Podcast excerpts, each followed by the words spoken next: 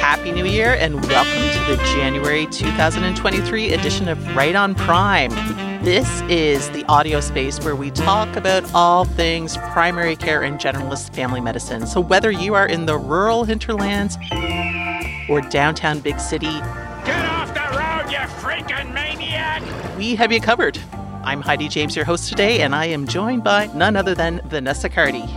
Nice way to start off the new year with our mission statement, Heidi. It's great to be back.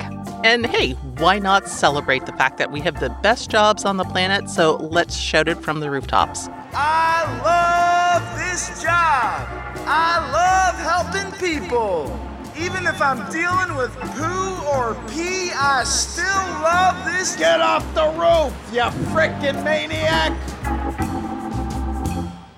So, have you seen anything interesting work wise, Heidi? Because I know you do love to tell me about your cases. I do, I do. I saw an interesting one over the holidays, actually, Vanessa. And it was a patient of mine who was admitted with a subarachnoid hemorrhage, which thankfully presented early and they did quite well with surgical intervention. So I stopped by to see this patient as I was doing rounds, and they asked me, Hey, so I had an aneurysm that ruptured in my brain.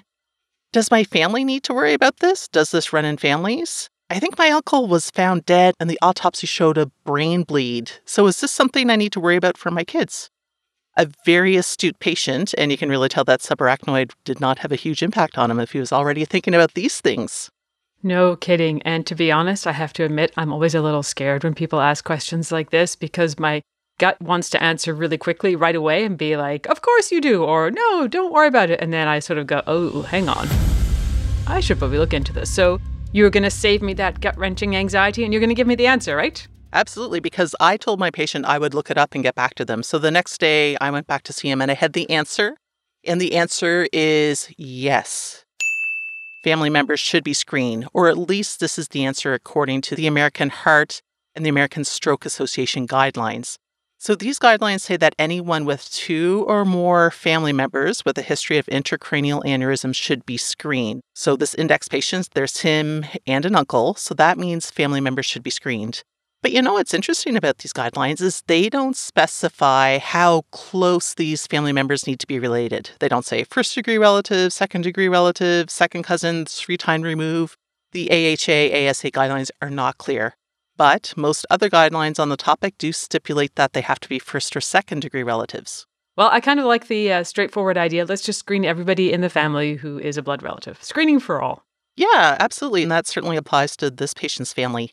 And interestingly, we also want to consider screening for aneurysms in other groups of patients. So, patients with autosomal dominant polycystic kidney disease, those with a coarctation of the aorta or bicuspid aortic valve, and also in certain forms of dwarfism and Ehlers Danlos, like those connective tissue disorders.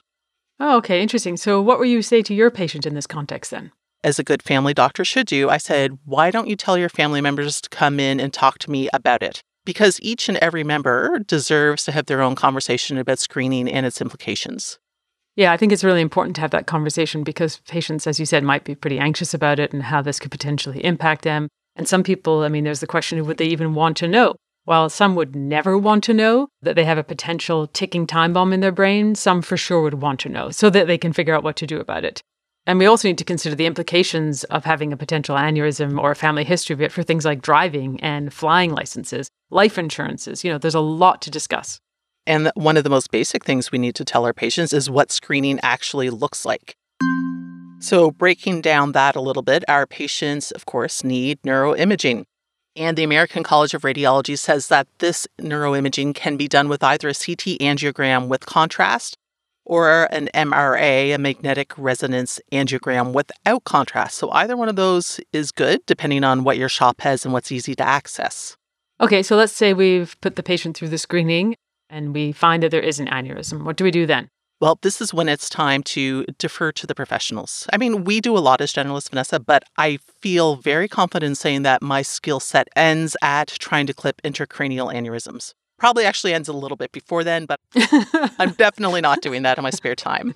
Yeah, no, I think uh, I tend to agree with you. As much fun as it might be to be able to do these things in the office, um, this is not our field. So often neurosurgery or neurointerventionalists or whatever you have in your network who can look after this.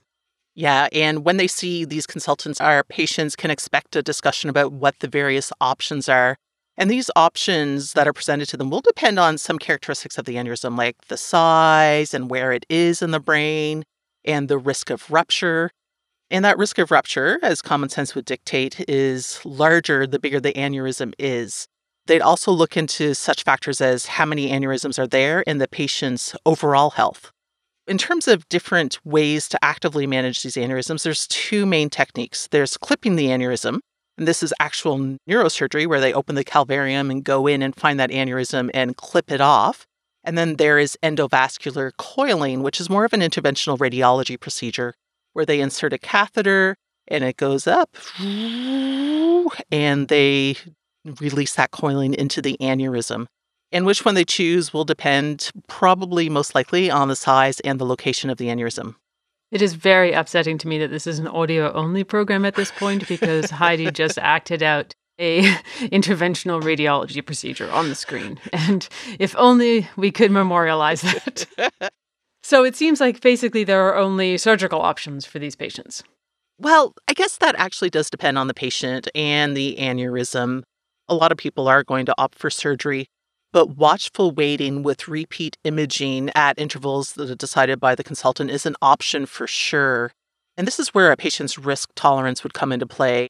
So, if we have an aneurysm that's less than a centimeter in diameter, the risk of that rupturing is about 0.05% in a year if you've never had a prior aneurysm rupture. And it would be over 1% per year if there's a larger aneurysm. So, things to think about, you know, like do I want to have this procedure or do I want to have a small chance of this rupturing down the road? And in terms of other management options, this is really stuff that's in our wheelhouse. We can help our patients modify risk factors that might make these aneurysms more problematic. So, looking after things like hypertension and smoking and alcohol consumption, this is stuff that we can help our patients do to prevent rupture and development of aneurysms overall. Now, what about patients with a family history of aneurysm who we screen and we find no aneurysm? Is that it? Is it screen once and forget about it, or do we need to rescreen at certain intervals? Yeah, so that's an excellent question.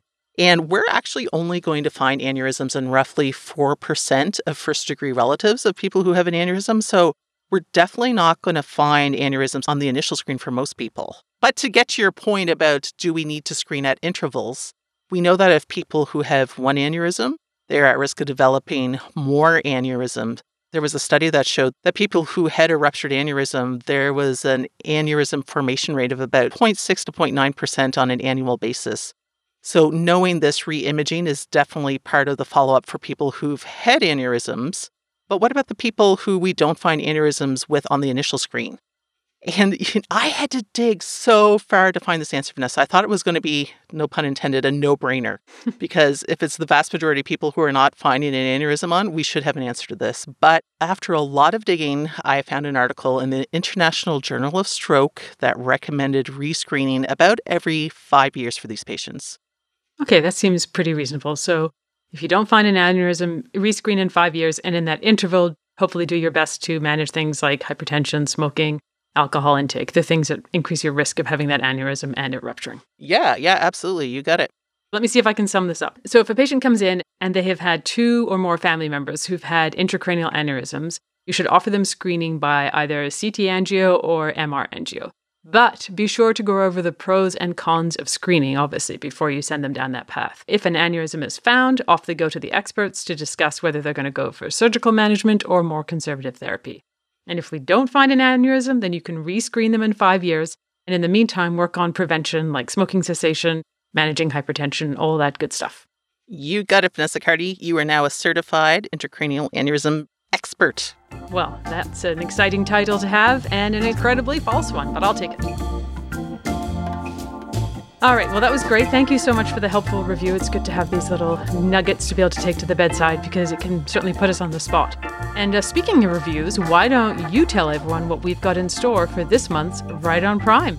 Yeah, absolutely. Steve and Ken are back. Then we're joined by a bevy of our fantastic educators. We have Penny Wilson, Adrien Selim and Chris Drumm, who each bring us quality CME to help us be even better healthcare providers. And of course, don't forget our rural med and urgent care content too. It is quite the lineup. It's a lineup befitting a new year. It certainly is. So see you on the other side for the summary.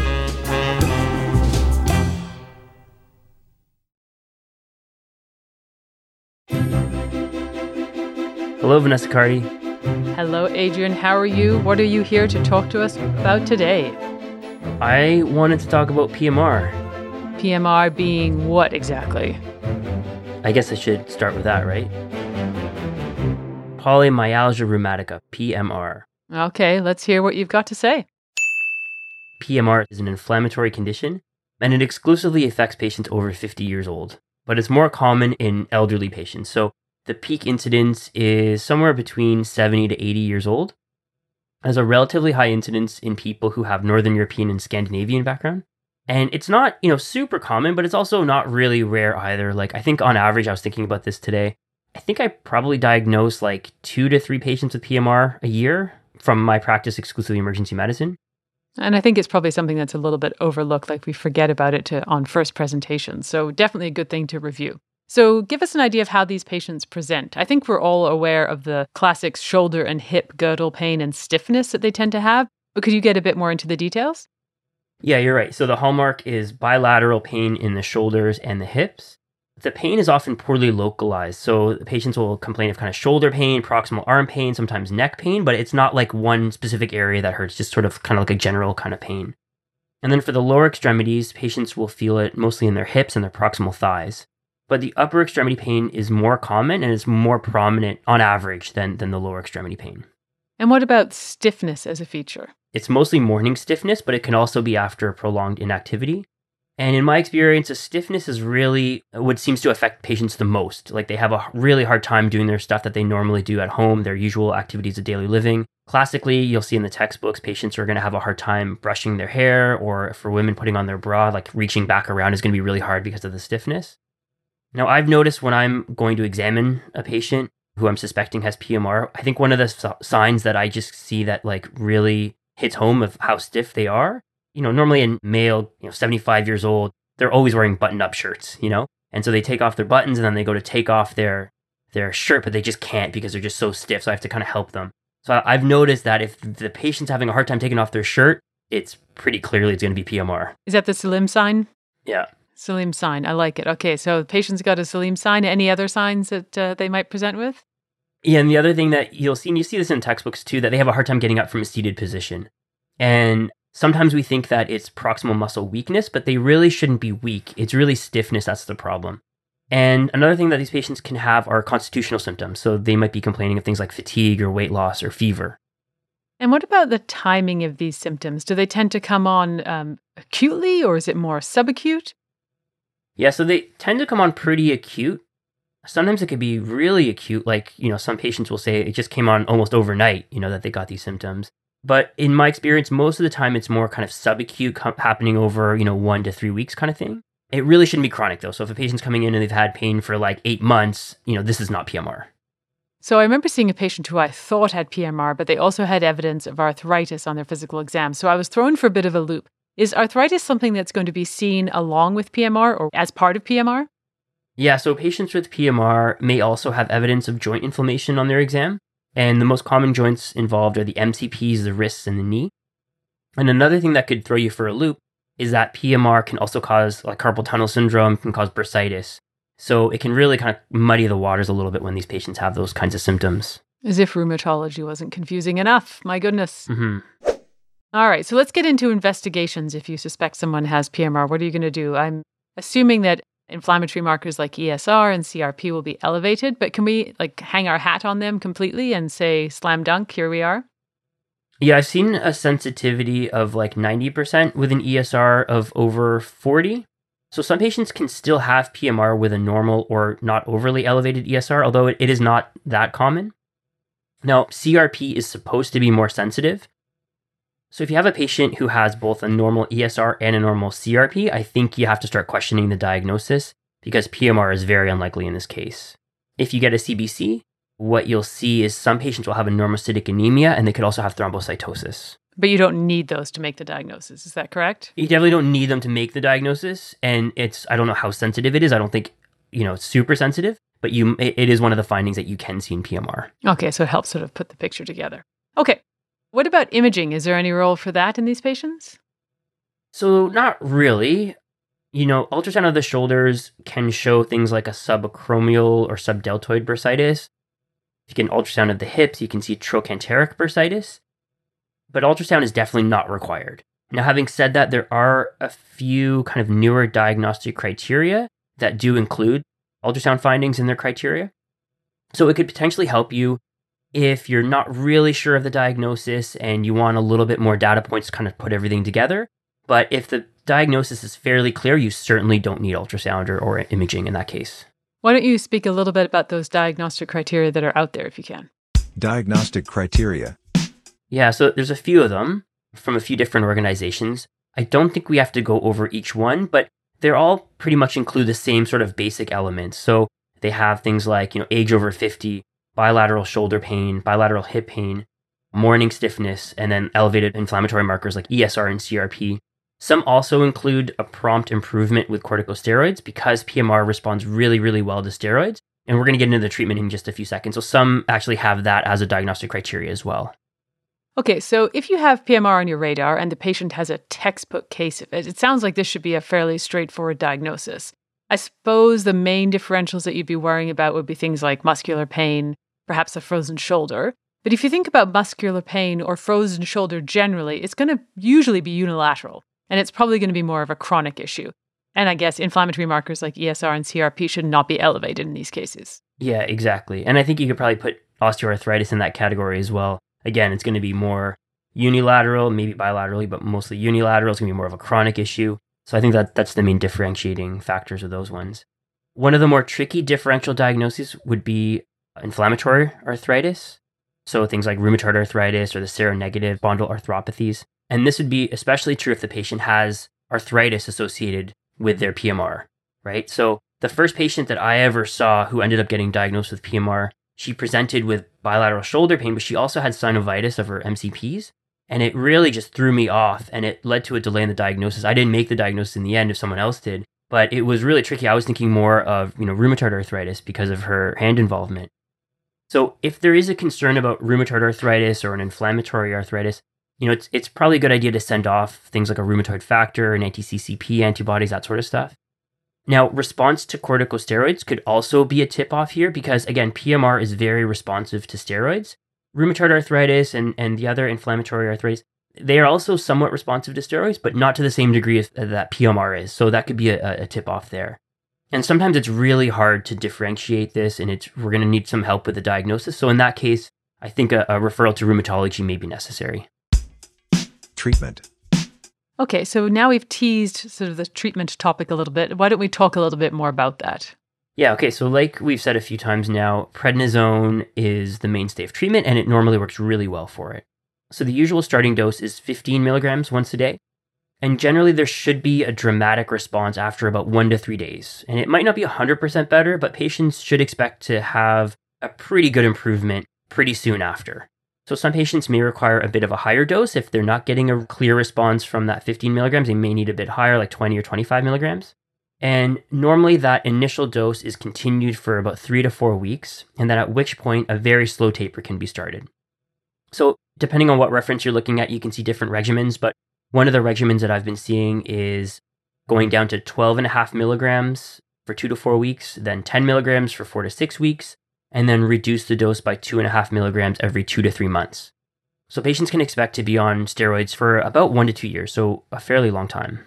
Yeah, I think it's really important to set expectations with these patients because, you know, they may have had prednisone for, I don't know, a bronchitis, or they may have had family members who've used prednisone for a few days, but we really need to let them know this is going to be a while. Right. Okay, so what about relapses? As far as I'm aware, and again, I'm no expert in PMR, but it seems like they're pretty common. Is that correct?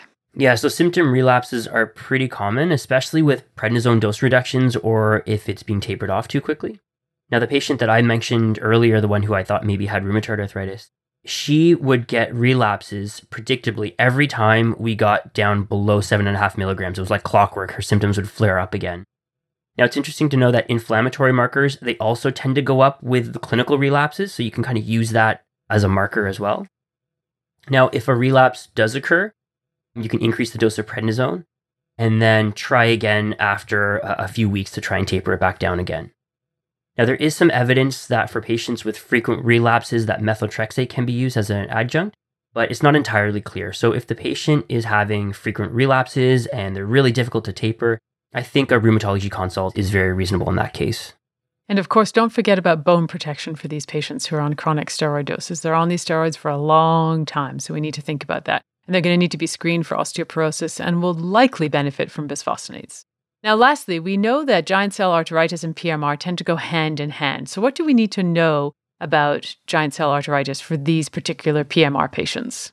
Yeah, you're right. So, giant cell arteritis, GCA, also known as temporal arteritis, and PMR, they are overlapping conditions. So, as a reminder, GCA is a medium to large vessel arteritis, and it has an affinity for that temporal artery. So, similar to PMR, it also affects patients over 50 years old. It also has that peak incidence at around 70 to 80 years old. And also seems to affect people with Northern European or Scandinavian heritage a bit more frequently. So, about 50% of patients who are diagnosed with GCA will also have PMR, but only about 20% of patients who have PMR will develop GCA. Does that make sense? Yep, totally. So, another thing to know about GCA is that it can occur at any point during the patient's course with PMR. So, it can occur, you know, at the diagnosis of PMR, they might have symptoms of GCA. It could come on, you know, during treatment for PMR. Symptoms can come on of GCA. So, it could actually even happen afterwards. So if the patient is in remission from their PMR, they're off steroids, they can then develop symptoms of GCA. Now, Cardy, I'm going to put you on the spot here. Do you remember the symptoms of, of GCA? I hate it when you do this, but um, yes, I always think about new headaches starting in a patient over the age of 50. And then I guess the textbook answer would be that temporal headache. But really, in reality, it could be anywhere the headache, and even scalp pain could be the symptom. Jaw claudication is another typical symptom, and then those visual changes like the blurry vision, diplopia, or amaurosis fugax. And of course, the main worry with GCA, why we really get our knickers in a twist, is the whole possibility that it could lead to permanent visual loss. So we need to be thinking about this. Exactly. So we certainly don't want to miss it because it could lead to permanent visual loss, right? So, Cardy, now for bonus points, you're going to hate me even more. What are the main physical findings that you'll see with someone with GCA? The classic finding that I always think about is tenderness over the temporal artery. You might also feel like a sort of thickened artery there, like a palpable cord or some nodules in the artery, and the pulse may be absent there. Yeah, exactly. You're very smart, Cardy. It helps having them written in front of me. Perfect, exactly. And similar to PMR, inflammatory markers are often going to be elevated as well. So it's important to warn patients of these symptoms and that if they develop anything like that, they really need to come in urgently to be seen because again, we really don't want them to have any permanent visual symptoms. So, you know, if you tell them if they start getting, you know, any visual symptoms at all, if they're getting any new headache or they're getting that jaw claudication, they really need to come in soon. Now, I would also screen patients for GCA symptoms at the initial diagnosis of PMR and then also on subsequent follow up visits. And then I think it's a good idea if you're seeing them and you're seeing them in follow up or even on diagnosis, just to feel their temporal artery to make sure you don't see any of those physical exam findings. Yeah, and if you do find them, then refer them urgently for a temporal artery biopsy, because that's, of course, how we're going to uh, clinch the diagnosis. Now, it's important to know that if you suspect GCA, the dose of prednisone is higher than it is for PMR. So the starting dose is usually 40 to 60 milligrams once a day, compared to the lower dose for PMR, you know, 15 milligrams once a day. And if the patient has any visual symptoms at all, they require super high pulse dose steroids, so somewhere between 500 to 1,000 milligrams of IV methylprednisolone or IV Solu-Medrol, and that's once a day for three days, and then after that they'll start on that on that dose of PO prednisone. Now, I still hear sometimes that surgeons are going to ask us to hold off on giving steroids until after the biopsy is done, but it doesn't affect the results of the biopsy. So, in my mind, that makes no sense, right? You want to start the steroids as soon as you suspect GCA because any delay can lead to permanent visual loss. This is a really time critical diagnosis. The biopsy results are not going to be affected by starting prednisone and as long as they have the biopsy done within two weeks of starting it. So do not delay. Can I say that again? Do not delay the prednisone. All right, Adrien. So that was a great discussion, great overview. How about you give us a few points in closing summary? Recap PMR is an inflammatory condition that tends to affect older adults. Classic symptoms are bilateral shoulder and hip pain and morning stiffness. Tends to come on fairly acutely. Make sure to look for signs of joint inflammation because that can accompany PMR. Labs, I do a CBC, a CRP, and, and an ESR. Imaging is not required, but sometimes ultrasound can give you a hand in the diagnosis. Uh, treatment is pretty straightforward it's steroids. Don't forget about bone protection because these patients are often on steroids for the long term. And remember, there is quite a bit of crossover between GCA and PMR, so take those GCA like complaints very seriously. Thank you so much for covering this topic. I think it's easy for us to forget this. And don't forget to look out for that famous Selim sign, which everybody is going to now teach in medical schools. Thank you so much, Adrien. Thank you, Vanessa Cardy. Bye.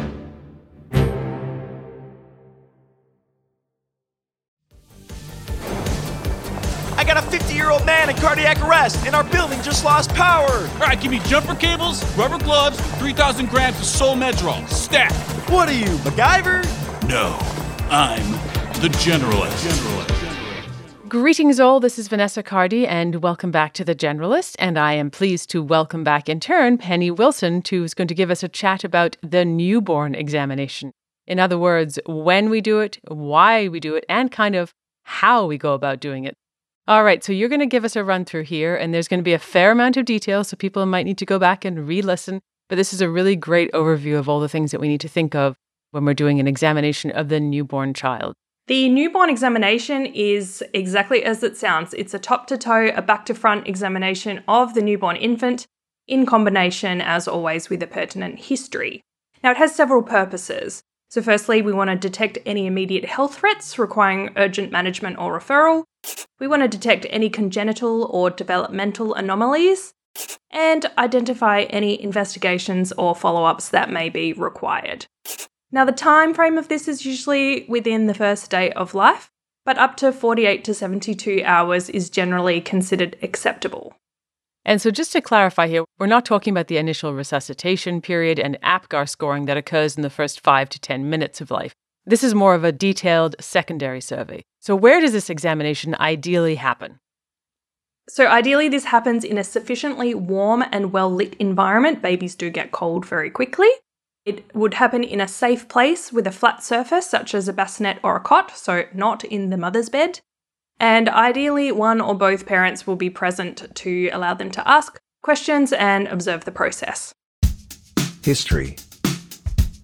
Okay, so let's move on to the first step because anytime we talk about anything in medicine, it's always going back to the history, right?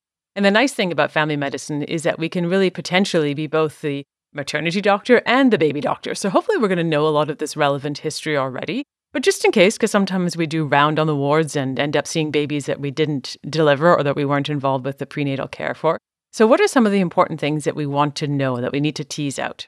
Yeah, so we've got a few different factors involved here. So, we want to know the first step is the maternal health issues. So, was the mum on any particular medication, so particularly SSRIs or other psychiatric drugs? Was she taking opioid medications? Was there any alcohol or substance use? Or did she have any other relevant medical concerns? Is there a relevant family history, so particularly regarding congenital anomalies? And then we want to go to the pregnancy itself. So, do we know the results of any chromosomal screening that was undertaken? Were there any fetal anomalies on the scans? Did any complications arise during the pregnancy? And the common one there would be gestational diabetes. And another one that sometimes we don't think about is was the uh, fetus breech at 36 weeks or later, because that's something important for risk factors for hip dysplasia and the GBS status. The next thing is the details of the labour and or the delivery, so the time and date of the baby's birth, what was the type of delivery, was it an elective or an emergency caesarean section, was it an induced labour, spontaneous vaginal delivery or instrumental or some combination of all of those things. And then were there any labour complications, so maternal fever, APH or bleeding, prolonged rupture of membranes, etc.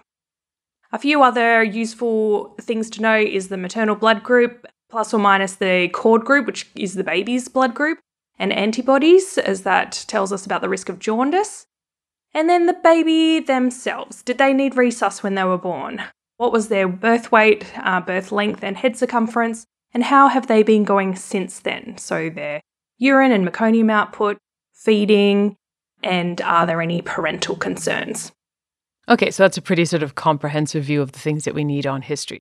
Now let's go on to the examination next. So, how do you structure the examination? Approach to examination. There's a natural top down flow to a newborn examination, but you have to be a bit opportunistic with babies because sometimes they just cry at the most inconvenient times. So, a few little tips is we want to listen to the heart when the baby is quiet before they start wailing. We want to check the red reflex of the eyes, also known as the fundal reflex. While the baby has their eyes open, because it is very difficult to prise open the edematous eyelids of a crying newborn, we want to palpate the femoral pulses while the baby is calm, and we want to inspect the palate when the baby is crying and the mouth is wide open. And they all cry pretty much at some point during the examination, so there's opportunities for that. Yeah, I remember examining a newborn baby once, and the mum said, You skipped the baby's mouth after I looked at the eyes. I'm like, Oh, the mouth is going to open very soon. That's right. Just a second. I'm about to put my cold hands onto this baby's femoral pulses. Be prepared. We're going to see the back of this kid's throat. That's it. All right, so perhaps we can talk through each body region in terms of what we need to look for, some of the common things and the sort of red flags that you might be uh, looking for, and also some little tips and tricks on how to examine each particular region. So um, I guess maybe start generally and then we'll go in a bit more specific. General inspection. Yeah, so general inspection, as always, we're looking at vital signs like temperature, heart rate, and respiratory rate, keeping in mind that normal rates for babies and newborns are much faster than older kids or adults. So, respiratory rate up to 60 and pulse rate up to 160 or 170, pretty normal. We're looking at the respiratory effort and symmetry of the chest, noting any increased work of breathing, recessions, tracheal tug or grunting. We're looking for general colour, so is there pallor, is there cyanosis, and remembering that acrocyanosis, so blue hands and feet, is common in the first 24 hours or so, but central cyanosis is pathological. And also jaundice, which again is pathological in the first 24 hours always and also having a bit of a general check of the baby's tone. So, are they in a normal flexed kind of posture or are they totally floppy? Okay, and now we're going to start our head to toe, assuming the kid is cooperating. Head and face. Let's start maybe at the head and the face. What do we need to look for? Starting with the head, we want to check the general shape of the skull, the size and the quality of the fontanelles. So, are they sunken or bulging or normal? We're going to palpate the cranial sutures, which in the first couple of days may be overlapping or so called molding. One of the things that always confused me a lot when I was a medical student and a resident was all the different types of swelling that can happen in a baby's head. Because sometimes babies come out if they've had a vaginal delivery and they can look kind of alarming. They've got a bunch of swelling in different places, but some of these are normal and some of them aren't. So, can you go through the different swelling that we might see on a baby's head? Yeah, definitely. And as somebody who's often uh, wielding the instruments, I feel like I'm responsible for some of these swellings. But some of them just happen. So the one that just can happen from the pressure on the presenting part, pressing down on the cervix during labour, is called caput succedaneum, which is kind of a firm swelling. It may cross the suture lines and it goes down really quickly. A different type of swelling is a cephalohematoma, now, that has more of a bruised appearance. It is typically in the size and shape of the vacuum cup and in the position where the cup was. And it is a subperiosteal hemorrhage, so it does not cross the suture lines. It sticks to one of the cranial bones. Again, it usually settles fairly quickly, but can increase the risk of jaundice, so keep an eye out for that. But the one you really don't want to miss is the subgaleal hemorrhage. Now, this occurs above the periosteum, so it can cross the suture lines and become a very large fluctuant mass that is potentially life threatening as the baby can go into hypovolemic shock. Yeah, if you see this, you need to call for help um, from neonatology and prepare for resuscitation because this can portend badness, as they say eloquently. Okay, so now let's move on to the face. Yep, so we're going to note any trauma such as bruising from a forceps blade, we're going to look for rashes or birthmarks, and the common sort of birthmarks that we see are a nevus simplex, also known as a stork bite or a salmon patch or an angel kiss, which is a flat pink or red patch. The other common type would be a strawberry hemangioma, which is a raised red lump, which usually doesn't need any special treatment unless it's interfering with vision, breathing, or feeding. So that would be close to the eyes or mouth. We're also going to look for general symmetry and facial feature positioning and anything that might look a bit dysmorphic. So epicanthic folds, close set eyes, low set ears, etc. Eyes. Moving on to the eyes now. Those eyes that are hard to pry open. Yeah. It's uh, pretty common for newborns to have sticky eyes or discharge, and this is again usually benign, but occasionally can represent conjunctivitis, particularly if the, the whites of the eyes, the conjunctiva themselves, are injected. Again, we're going to check the red reflex or fundal reflex at an opportunistic time to have a look for things like congenital cataracts or retinoblastoma. One little thing here, because we always call it the red reflex, but it isn't always red, am I right? Yeah, in darker skinned babies in particular, it might be more of a light pink or a yellow white colour. But the one that you're looking out for is the pure white flashback, which requires urgent opthal review. And another common finding in the eyes is the subconjunctival hemorrhage, which is common and benign. And out of interest, in Australia, do they tend to put erythromycin ointment onto babies' eyes soon after birth, or is that something that's not done? No, that's not a thing that's done here, which always seemed to me one of those funny North American things. Because that can be something that catches you out where you see a baby and you, it's good before you freak out when you see the discharge and you think, you know, why is this so goopy? And then you find out, oh, they literally just had erythro ointment like swiped across their face. So ask the nurse when they had the ointment put on. that's a great uh, comment, yes. Ears. So now moving on to the wee ears. Yep. So you want to have a look at the general shape and size of the ears. A couple of things you might see are just in front of the pinna are some skin tags, accessory auricles or preauricular pits. Now, these findings are typically benign if they're an isolated finding, but can be more serious if they're associated with other abnormalities on the exam. And we actually discussed the preauricular findings in infants in September 2019, right on Prime. So that's something you can always go back and listen to if you want to hear more about these little pits and uh, little abnormalities. And the other thing that's a good thing to do is a routine hearing test for babies in those first few days of life as well. Mouth. Now let's move on to the mouth. Yep. So again, opportunistic examination for this one, but we need to both inspect and palpate the palate for clefts. Sometimes they're submucosal, so you wouldn't necessarily see them, and sometimes they're hard to feel as well. So you need to do both. And we're also going to do a bit of an oromotor assessment of the tongue, so looking at tongue movement, the lingual frenulum, and signs of potential tongue tie, such as tethering. So we've done most of the face. Now we're moving down. Next comes the neck. This is like that song, the leg bone's connected to the hip bone. The knee bone's connected to the red thing. The red thing's connected to my wristwatch. Uh oh. Um, yeah, if you're ever in doubt, just sing that little song and you'll be right on track. Yeah. Neck.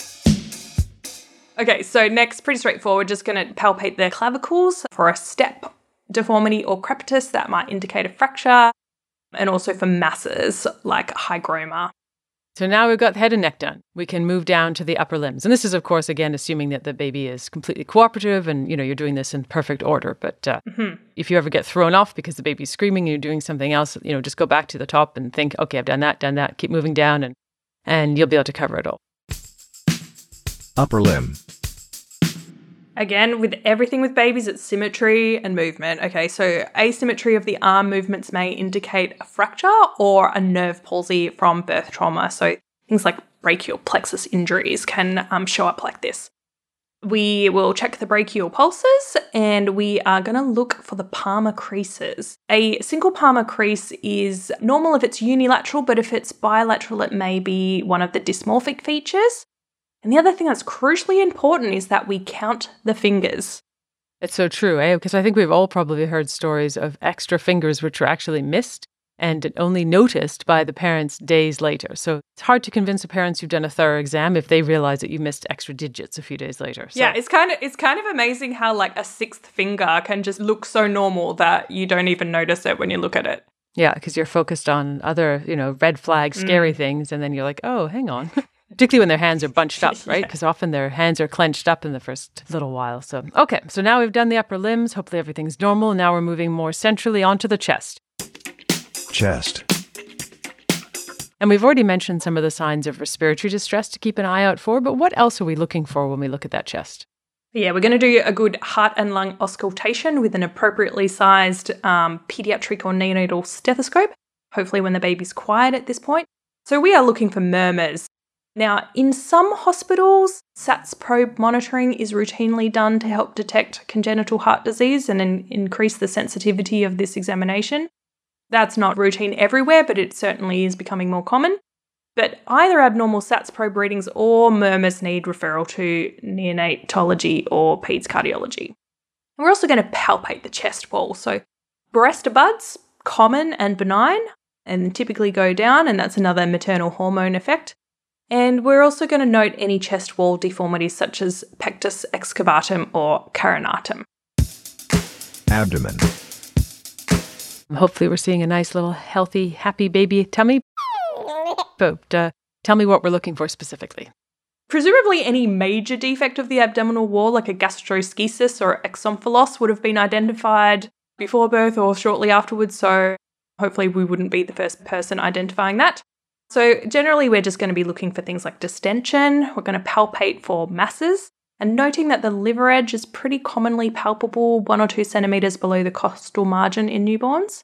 We're going to inspect the umbilical stump for signs of infection and it's very normal for the cord to still be attached in the first two, three days of life. It typically doesn't fall off until about six or seven days after birth, in case you are wondering about the time frame of that. Now, a sticky or mucky stump is pretty common, but the thing you don't want to see is cellulitis with erythema spreading onto the surrounding skin, because that is more concerning for omphalitis or infection, which needs antibiotics. And then the next thing down from the abdomen is to palpate the femoral pulses, usually with freezing cold hands, as you said, which is always a bit triggering for baby crying. But also note that femoral pulse palpation can be pretty tricky when you haven't done it much. You do really need a quiet baby, and it's often a little more medial than you think it's going to be. And I typically just use my index fingers to try and feel that little sort of tap, tap, tap, tap pulse there. Yeah, and I had a staff once who suggested to me that if the baby's crying and they're happy and they're still in their onesie and they're all cozy, and if it's just a onesie, you might be able to just get your finger in there while they're sort of snuggled up and still warm. Because otherwise, if you've got cold hands and they're cold and they're all exposed and you put your finger on, they're going to scrunch their legs up and then they're going to start screaming. So it's you're going to be stuck for a while. But if you can get in there while they're lying and they're still in their PJs, you might be able to get a better femoral pulse reading. genitalia and anus, Okay, but now we're heading down to the diaper area and we're going to have a look at the genitals. And this can be a particularly high risk moment, particularly when it comes to the little boys. Yeah, we've all been peed on by a baby. You know, it kind of comes with the territory, but you do tend to develop fast reflexes to pop that diaper back over the top uh, to intercept the oncoming stream. So that's a very useful skill for newborn uh, examinations. But anyway, let's have a look at the genitals, and hopefully it'll be fairly obvious if this is an anatomically male or female baby. Now, if the genitalia are ambiguous, then this is really a very urgent issue that requires specialist input, as it can be very distressing to the parents and needs to be sorted. Okay, so let's look specifically at the boys. What are we uh, looking for and what are we worrying about? So, we're going to have a look at the scrotum and see if we can palpate the testes. One side being high or up in the inguinal canal is pretty common. Usually, you can sort of milk them down a bit. But having both testes undescended and unable to be drawn down into the scrotum is abnormal and requires urology referral. We're going to look for scrotal swellings such as a hydrocele, that's fairly common. And we're going to have a look at the penis for size and the position of the urethral meatus. Now, if we find a hypospadias or a micropenis, so a penis size less than two centimeters, we're going to refer to urology. So now moving on to the uh, labia and the vagina for girls. What are we looking for? Or what might we see that we aren't expecting to see? Sometimes shocks people when there is a vaginal discharge or even vaginal bleeding in little baby girls. These things are normal, and again, due to the effects of the maternal hormones, and they usually disappear over a few weeks. And we should be able to see labia majora and labia minora, and we should be able to see an orifice between the labia. I one time when I was a resident and we delivered a baby and a little girl, and I went back with my staff to do the newborn exam, and we opened the diaper and there was a bit of blood, and the dad was horrified because he thought she was starting her period. He's like, "They get their periods when they're babies." he, was, he was he he literally looked like he'd been lied to his whole life, and his whole world was crumbling in. Was everything a lie? For both boys and girls, we have to look a little bit further back now and back towards the anus. What are we looking for? Yeah, so we want to see that it's patent and to know that meconium has been passed. No passage of meconium within the first 24 hours of life is not normal and that needs referral. But remember that sometimes they pass meconium before birth and that counts as passage of meconium. So that's that's good. hips, So while the diaper's off, we're also going to check the hips for stability. And some people find the Barlow Ortolani examination quite confusing. So can you explain how you do it, please, Penny? Because I think having an approach to this is what's really important. Yeah, so it's a little bit tricky to describe with words. It's a bit easier to demonstrate visually, but I'll see how we go. Let's assume that we're at the feet end of the baby and I'm going to be examining the left hip. So, what I'm going to do is I'm going to stabilize the baby's pelvis with my left hand. And then with my right hand, I'm going to move the baby's left femur into adduction and 90 degrees of flexion. So basically, the femur is sticking straight up from the surface of the cot. The knee is flexed and the lower leg is basically just resting down. Now, for me, I'm going to have my thumb over the baby's knee and I'm going to have my fourth and fifth fingers over the side of the hip. So the Barlow maneuver is to try and dislocate the femur. So I'm going to be pushing downwards posteriorly on the knee using my thumb to see if I can get that sense of dislocation. Now, it's not always very obvious if you dislocate the hip. So the next maneuver is the Ortolani maneuver. And for that one, I'm abducting the femur while I'm pushing the greater trochanter upwards with my fourth and fifth fingers to try and relocate the dislocated hip into the acetabulum. Now, if you have dislocated the hip and then you relocate it, the relocation part is much more obvious, and hopefully you'll feel or hear a definite sort of clunk sound. Does that make sense? That's great. Yeah, that's definitely. I like the way you're doing it with one hip at a time too. 'cause I think we sort of focus on doing it together, both hips at the same time, which may be what we're doing practically. But in terms of describing it, I think it's really helpful to think of it in one. Yeah, I was going to say that you really should do it just one hip at a time. If you do both together, then you're going to have a shifting pelvis and it just may, you may miss it. So I really would advise people just to do stabilize the pelvis with one hand and do the maneuver with the other hand and then switch hands to the other hip. Are there any issues if you have smaller hands, bigger hands? Hand size comes into a little bit. I've got tiny hands. So people with bigger hands, I think sometimes would use the kind of webbing between their thumb and their finger to press down on the knee and then use their index and middle fingers over the greater trochanter. So kind of more pointing downwards, whereas I'm sort of more pointing my hand parallel to the cot. But for each person, you're really going to experiment a little bit in what works with you. But the important thing to remember is that if you do have a dislocatable or relocatable hip, then they need an ultrasound and an ortho review within a week. Okay, so a clunky hip, I feel, is usually pretty obvious. But what about the clicky hip? Yeah, you do tend to feel various clicks and pops when doing hip exams in babies, and it's a little bit controversial as to whether this is meaningful or not. But in some cases, it can indicate some subluxation, so I have a pretty low threshold for a six week screening ultrasound in those babies. lower limbs, Moving on down. Next, we're going to be checking the legs and the feet. What are we looking for? Yep, so again, posture, movement, symmetry, and deformity. And for the legs and feet, the most common type of deformity is of the feet and ankle, which we call talipes. The classic type is talipes equinovarus, commonly known as clubfoot. And this is where the foot is pointed down and rotated inwards. The next most common type is talipes calcaneovalgus, where the foot is dorsiflexed and externally rotated. And these two variations are usually positional, so you can typically mobilize the ankle and the foot into the usual position. They're kind of just a bit bent out of shape from where they were in utero. I advise parents to mobilize those little ankle joints a few times a day after diaper changes or with feeds or whenever they think of it, and physical therapists can also help with these. You can also get rigid or fixed deformities of the feet, like a rocker bottom foot or a congenital vertical talus. So if you've got a fixed deformity, they need orthopedic review. And again, count the toes.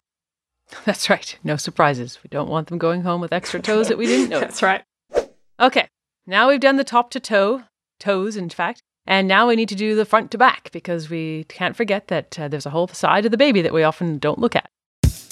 The back. What are we doing next? Yeah, so let's flip the baby over. So I'm going to be supporting them with a hand under their chest. And this gives you a pretty good assessment of tone actually, because floppy babies will like drape over your hand in like a upside down U shape. And babies with normal tone will sort of like lift their head up a bit and lift their arms and legs. But while we're there, we're going to be checking the spine, and it should be palpable along the entire length. And particularly, we're going to be looking at the base of the spine for any hair tufts or pits that might be a sign of spina bifida that needs referral for ultrasound. And it's pretty common spot as well to get birthmarks. So, the common one at the sacrum or towards the bottom of the back is the blue spot or the slate grey nevus, which is a brown, blue, grey flat patch. It's sometimes mistaken for bruising, so it is important to document in case later it becomes an issue. The other one at the nape of the neck is a stork bite, which is another type of hemangioma. Looking at the skin. Okay, and just a note about skin in general. Obviously, we're going to also be looking out for rashes throughout the entire examination of the baby from head to toe. The most common rash that we'll see is erythema toxicum, which, despite the name, is actually benign. I really don't know why they had to call it that, Yeah. but that's what they chose. And this looks like multiple yellow pustules on a sort of red macular base. And then there are the tiny little white bumps on the face, which sometimes is called baby acne, and this is really technically called milia. But anything that looks crusted, vesicular, obviously scary, cellulitic, or purulent, that is not normal, and you might need swabbing or follow up treatment. You're going to need to keep a close eye on that. Neonatal reflexes. So you mentioned tone. Let's talk about some neonatal reflexes because there are a lot of these and they can get a little bit confusing. So, what are the ones that you should see in a newborn? Neonatal reflexes, there are a few different of these primitive reflexes, and the reason that they exist is to help newborns survive. And um, if we see them, then that's a sign of a normal neurological system. So the, so the sort of common ones that we'll see would be the sucking reflex. So a finger on the palate should stimulate a sucking response. The rooting reflex. So if you lightly brush a finger onto the baby's cheek, that stimulates them to turn their head towards that side, and you often see them opening their mouth like they're looking to suck. And that one's pretty cute, actually. I quite like doing that one. The grasp reflex. So if you put a finger in the baby's palm, they should grasp your finger. The stepping reflex is when you hold a baby upright with their feet on a flat surface, like the cot. They will appear to be stepping one foot in front of the other. And then there's the Moro or the startle reflex. Now, this one is a little bit mean. So, what you're going to do is you're going to sort of hold the um, baby a bit upright at a kind of 45 degree angle with the hand under the baby's back. And then you're going to sort of drop them down rapidly into a more flat position so that they are kind of falling backwards. And you're going to obviously catch them with your hand um, so that they don't actually fall and hit the surface. But that stimulates a extension of the head and legs and their arms come upwards with extended fingers first, and then they come down into flexion with a grasped palm, and they often cry, so it does feel mean. I find it's a really good idea to warn the parents about what you're about to do. So while you're holding them up in the 45 degree angle position, say, okay, now I'm going to make the baby think it's falling. I'm going to catch them. It's going to be okay, but I'm not like tormenting your baby. This is actually a reflex I'm looking for. Because otherwise, I'm pretty sure they think that we're just like messing with their baby. Yeah, or like just really clumsy. I'm not just accidentally dropping your baby. Yeah. I know it doesn't look like it, but there is a method to the madness. Whoops. So they're the kind of five sort of of the common reflexes for a routine screening exam. The sucking, the grasp, and the Moro are kind of the three most uh, useful ones. But yeah, if we have absent reflexes or an abnormal tone or see any seizure activity, which can be pretty subtle, conscious level not quite right, then again, these are going to need a referral. But thankfully, these findings are uncommon.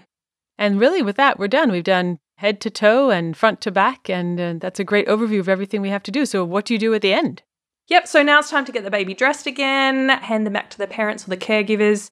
We're going to explain what we found, answer any questions, organise any referrals, and do the documentation, which is the bit we all love, but it's super important. Yeah, but it's really important because uh, for continuity of care, if you're not going to be the person taking care of that baby as an outpatient, having a good documentation could save their primary care provider a whole lot of headache if they realize that this has already been seen and it's either been investigated or it's been noted as normal. Summary So, do you have any final closing summary points for us? Yeah, so in summary, the newborn examination is a thorough, detailed top to toe and front to back examination that actually doesn't take very long, despite the fact that it takes a long time to explain. The examination itself is pretty quick once you're um, practiced at it. You need to be systematic but also opportunistic in order to get all of the information that you need. It requires adequate exposure at various times, but also a warm environment to keep those little bubbies from getting too cold. You're going to document any abnormal findings and organise any necessary referrals or follow up tests. And finally, it's important to know what the red flag findings are that need urgent intervention.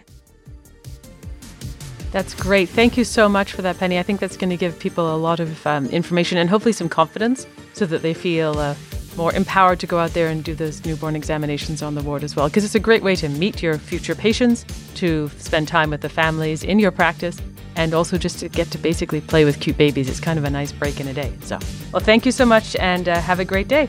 You too. Thanks, Vanessa.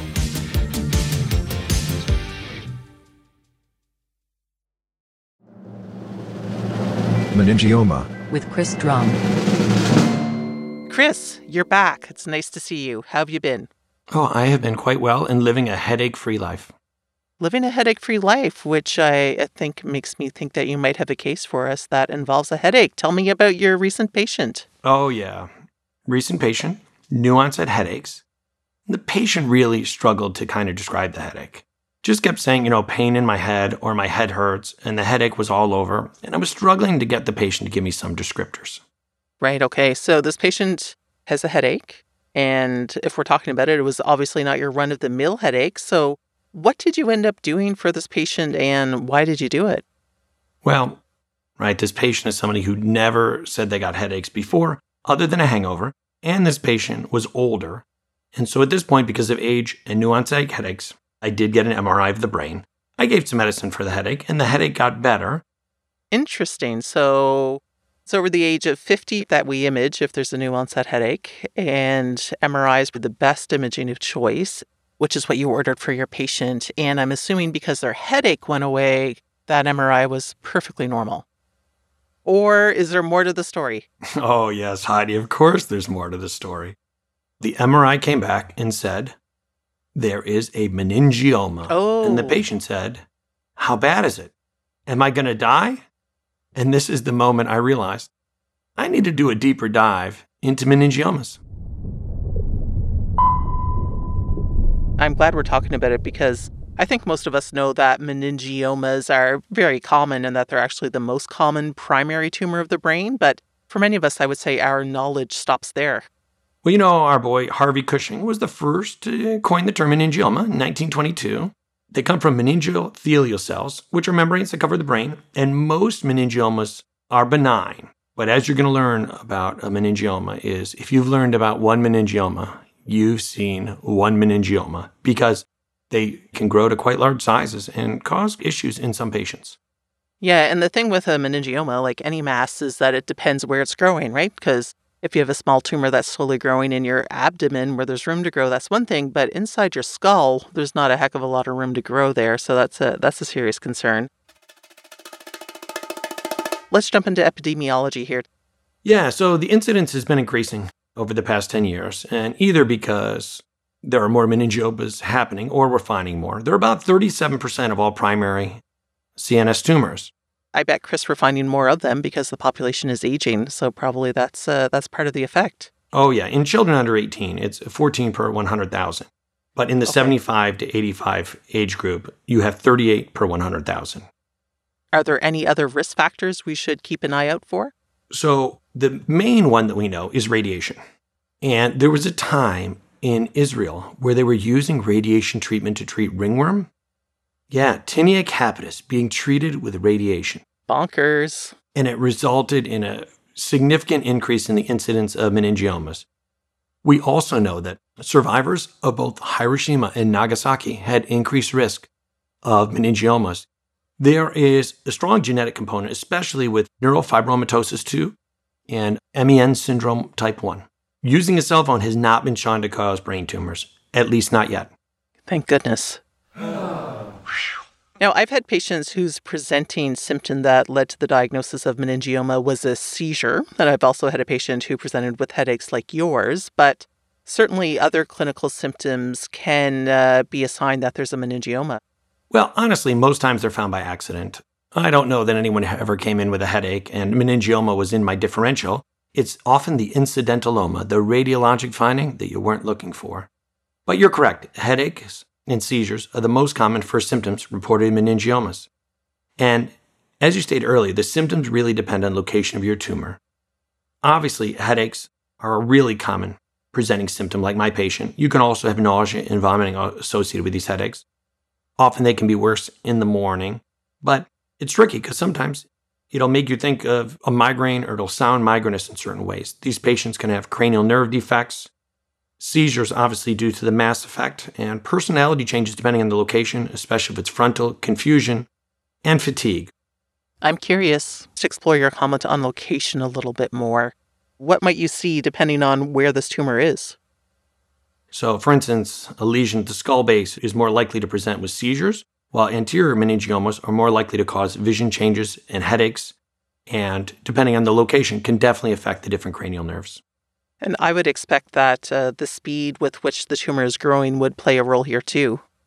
Oh, yeah. But the good thing is they're often slow growing, and often we're going to be able to watch them over time. Well, if you want to get specific about growth, the average growth is about two to four millimeters per year for the smaller ones, but the bigger meningiomas are likely to just go on a growth spurt all on their own. And it's uh, it's interesting how they grow really depends on what grade they are. So, Chris, let's take a minute to review the different grades of meningiomas and the, and the different subtypes. And as I understand it, the grade that's assigned to them really depends on what the pathologist sees when they look at the slide.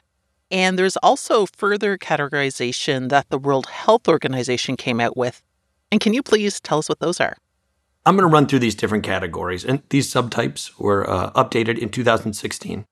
I don't want you to memorize them all. But I want us family physicians to know that these classifications exist and that meningiomas are really kind of complicated.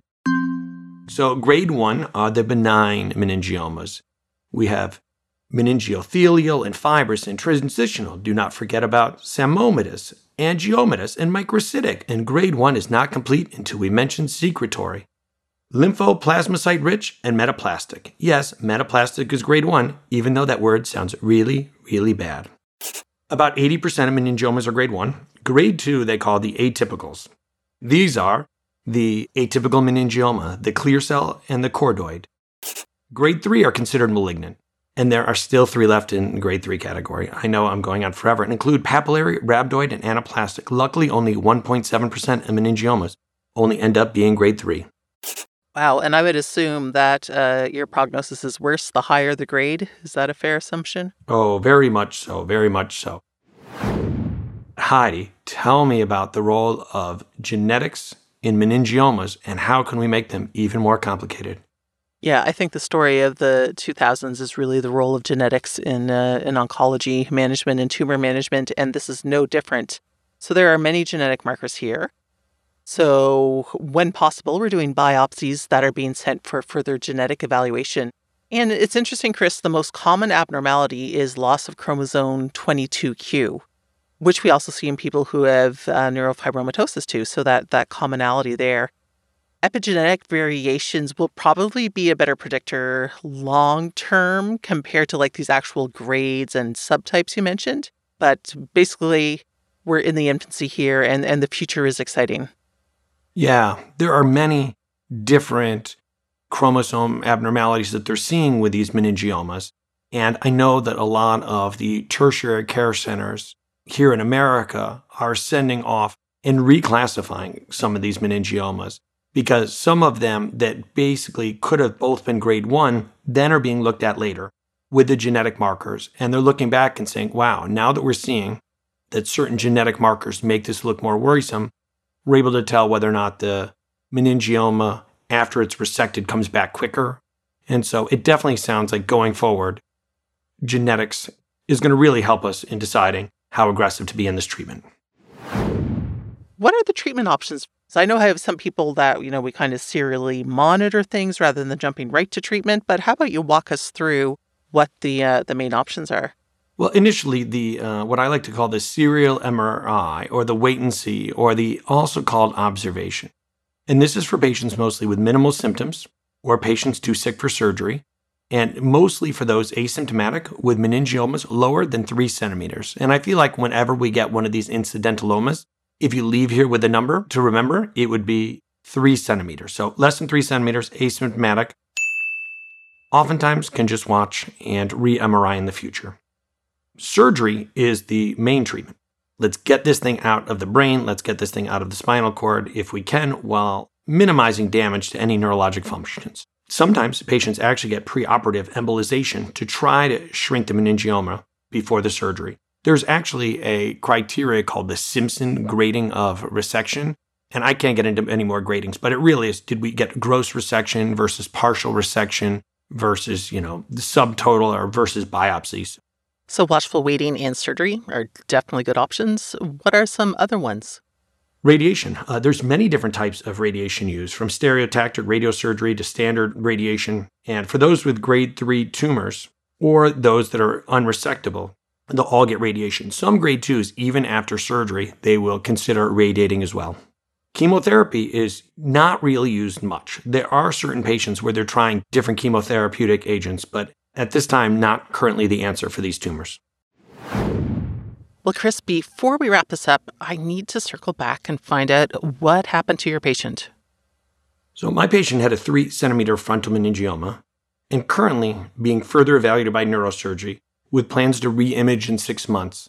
And they're still not certain that this headache that seemed to go away came from meningioma, so we're really discussing whether or not this meningioma was even a symptomatic one or just a pure incidentaloma. Okay, so not the worst case scenario by any stretch. I really hope she continues to do well. Summary All right, Chris, we've reached the end, which means it's time to wrap all of this up. Well, a meningioma is the most common primary brain tumor. It's derived from the meninges, and we should consider imaging patients with new onset seizures, changing headaches or headaches with red flags, and those with neurologic symptoms that need evaluation. These patients, if they have a meningioma, should be really evaluated in a group setting where you have an oncologist and a neurologist and a neurosurgeon, really to determine what is the best course of action for the patient.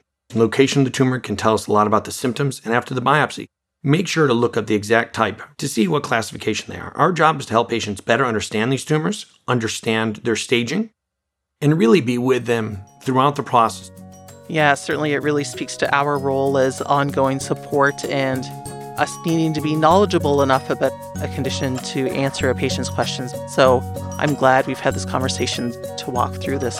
So thank you for sharing this with us. Oh, yeah. We are here with Dr. Penny Wilson, and today's topic is contraception for our transgender and gender diverse patients.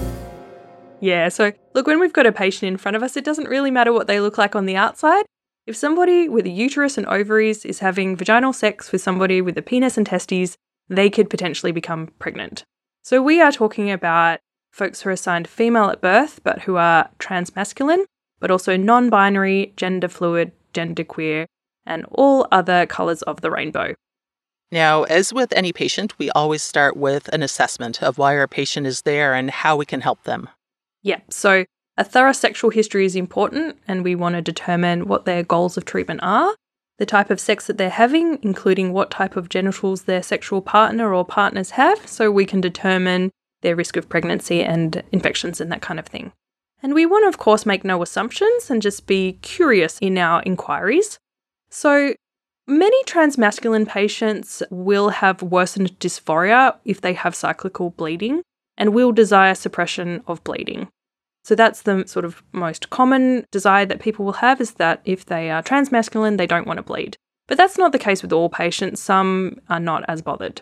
And some also may desire the option of future fertility, and some will not. And I also want to point out that for these patients, they may or may not already be on masculinizing hormone therapy, such as testosterone. And if they are on testosterone therapy already, that typically suppresses periods within six months. But it is not reliable as a form of contraception. And also, testosterone has potentially harmful effects on fetuses. So, we don't want to just make an assumption that if somebody's on testosterone and not having periods, that we don't need to think about contraception because avoidance of pregnancy in these patients is still important. Now, what are the best options for contraceptions for these patients? So, all options are available. Typically, people will prefer to avoid estrogen when they're already taking testosterone, as it can interfere with their testosterone therapy and sometimes it can worsen dysphoria.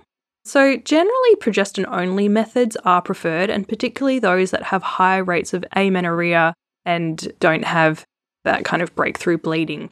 So, the typical or the most common preferred options would be the levonorgestrel IUD or a depot injection, which tend to really suppress the periods in most people. You can use other progestin only methods as well, like the progestin only mini pill, but the breakthrough bleeding for those may be distressing for some people. What about non hormonal contraception? Yeah, copper IUD is also a good option. Yep, if they can tolerate it from a bleeding perspective. When might contraception no longer be required? So, folks go ahead and get a gender affirming surgery, so bottom or lower half surgery that removes their uterus. They will no longer require contraception because they've had surgical sterilization. Right, okay. Now, how about gender diverse folks who are assigned male at birth? So it's also important to know that gender affirming hormone therapy with estrogen and anti androgens also won't reliably stop sperm production or suppress fertility. So, again, you still need to think about birth control in these folks. The options are the same as for cis men. So, that is condoms or vasectomy. And for some people, they'll also pursue bottom surgery like orchiectomy. So, in that case, they've had the surgical procedure and you don't need to worry anymore. This conversation, Penny, is really just meant to be a very quick overview, and I thank you for joining me for this. But if our listeners are looking for more information, we're going to include that information in the show notes. But before we go, give us the, the short snapper. What do we need to know at the bedside? So, for gender diverse and transgender people, don't make any assumptions about who they're having sex with and what their plans are for their fertility and contraception. Just ask and be respectful and keep in mind that pregnancies can still happen.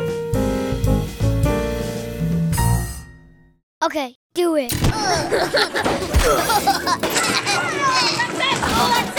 Kids do the strangest things. I would like to start off with a case. It's going to be a little bit of a stumper. I really hate to do this on your first time on the show, but I just want to show everybody what you know and what you're capable of. So I'm setting the bar kind of high. Hey everyone, it's Gita Pensa, and I'm here with pediatrics expert Dr. Chris Merritt. I totally see the merit. I am a pediatric emergency doc. I take care of kids in the Hasbro Children's Hospital here in Providence, Rhode Island, and I'm in the Department of Emergency Medicine at Brown University. And I see kids across the spectrum. So I see a lot of kids who might be seen in the urgent care setting and all the way through to the sicker kids that need to be in the emergency department. Well, it's great to have you here, and let's get to that super tough case. The case.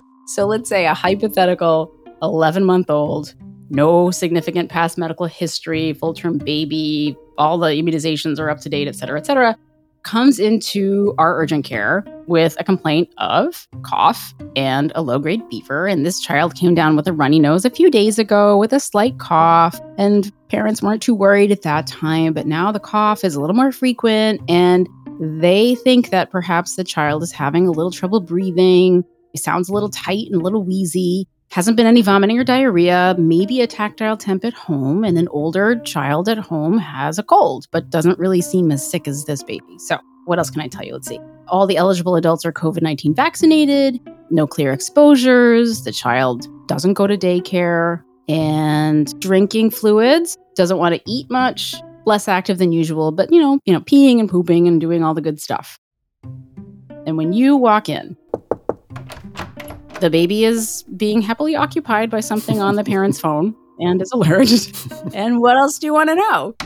The PEDS exam for me starts from the doorway, right? So I kind of just want to get a sense of like what this kid looks like. And before I get close enough that they're going to be a little bit unnerved by my proximity, I just get a I get a look from the doorway. And so I kind of want to get a sense of like does this kid alert and interactive with the family or with myself or are they a little bit more depressed in their behavior and and sort of what does their color look like and and those kinds of things. Yeah, that doorway assessment is so critical, whether you're in the urgent care or the emergency department, that initial size up of sick or well, what's happening here before you even start asking questions, which is awesome. So let me tell you, before you walk in the room, you knew that the vitals were temp of 99.4, the heart rate was 130, respirations were, you know, in the 28 to 32 range, and the child is 94% on room air. And when you're watching from the doorway, child is quiet, looking at the phone, perks up a little bit when mom sits up because they see that you're there, and all of a sudden is sizing you up. As, they, want to do, right? and so I'll, I'll tell you, you do your exam, and this baby looks tired, but not really in respiratory distress. They look a little dry, maybe a little dry mucous membranes there. They're crying appropriately, though. They don't really want you messing with them. A little bit of tachycardia, maybe a little tachypnea, but you do see notable intercostal retractions, maybe some belly breathing. And the lungs are tight. They're not not great air entry. There's some fine wheezes, fine little rales throughout your exam. And now the baby is thoroughly angry with you. So I've done my job and upset this poor child. Yeah, so this this is a kid that we see in a normal year we see all winter long, right? This is a baby who's got viral symptoms, maybe a prodrome of, you know, upper respiratory symptoms and now sounds like has signs of some lower respiratory tract involvement. And based on this description, you know, it sounds like this is a baby with bronchiolitis. Yes. And you know what? It's funny that you say that in a normal year, this is something you see all the time because we didn't see it in um, right? the appropriate winter season of 21. It went away. It was amazing to me that we just missed an entire season of bronchiolitis. And those of us who sort of rely on those seasons to tell us what time of year it is, right? Like if it's if there's RSV in the air, then it's probably winter. If there's flu, maybe it's a little later in the winter. And if I start seeing Coxsackie virus, wow, it's the first sign of summer. well, I set you up by saying, you know, sort of tongue in cheek that like this is something you're not going to recognize, but it turns out that some of our earlier residents getting into bronchiolitis season have not seen a ton of bronchiolitis just because of of their training. So it's probably good that we're talking about this. Yeah, you're absolutely right. So let's hone in a little bit on the diagnosis and management of bronchiolitis and where it overlaps with asthma and what other things that maybe we should have on our differential. So I guess let's start with that. What other diagnoses should we initially think about when we see a child presenting like this? And what might push you more in a different direction instead of just saying, like, oh gosh, bronchiolitis again? I've seen a million of these. Yeah. And it's, you know, bronchiolitis is really a clinical diagnosis. And so it is the setting, the age, the history is really key and the and the clinical findings. And so in the appropriate age group, so an infant or maybe a young toddler, you know, up to maybe a couple of years old, who has this prodrome of, you know, runny nose, cough, maybe fever, and now has lower respiratory findings, this fits with bronchiolitis. And it's one of those things, unfortunately, or maybe fortunately or unfortunately, it's one of those things that you sort of know it when you see it. And there's very little else in the way of diagnostics or testing that is all that useful in making the diagnosis of bronchiolitis. Now, that said, you have to obviously be a little bit aware of some of the mimics and some of the things that might get you into trouble. Thankfully, those are far more rare. But if it doesn't quite fit the pattern, it should make you at least stop and think. Doesn't mean that you necessarily have to do a whole lot of other testing if you can reassure yourself that no, this probably is bronchiolitis. But there are a few things that you should be thinking about, and most of those have to do with either unrecognized heart disease or some sort of bacterial superinfection. Typically, the, the thing we think most about is pneumonia. And then in the older toddler, there's a little bit more crossover with reactive airways or asthma. Okay. All right. That's really helpful. Let's get back to this child who we know is really healthy. The vital signs are reassuring, pretty well looking kid. SATs are great. We look at them and think this is probably bronchiolitis and we can reassure ourselves. So, before we get too much further into the weeds, though, maybe we should just make sure that we're all on the same page. What is bronchiolitis? Who gets it, and when do we most often see it in a normal year?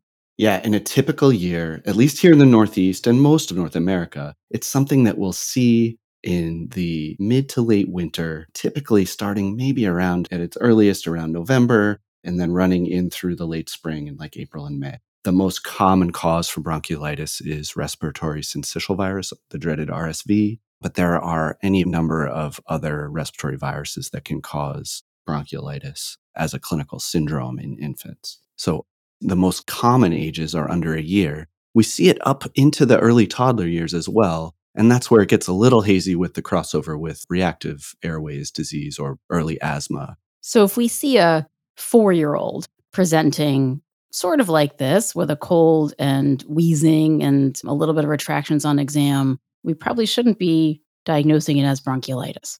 Yeah, that's a little bit out of the typical window. It's funny, there's this like infancy period where a baby with wheezing, you know, and sort of viral symptoms is probably bronchiolitis, right?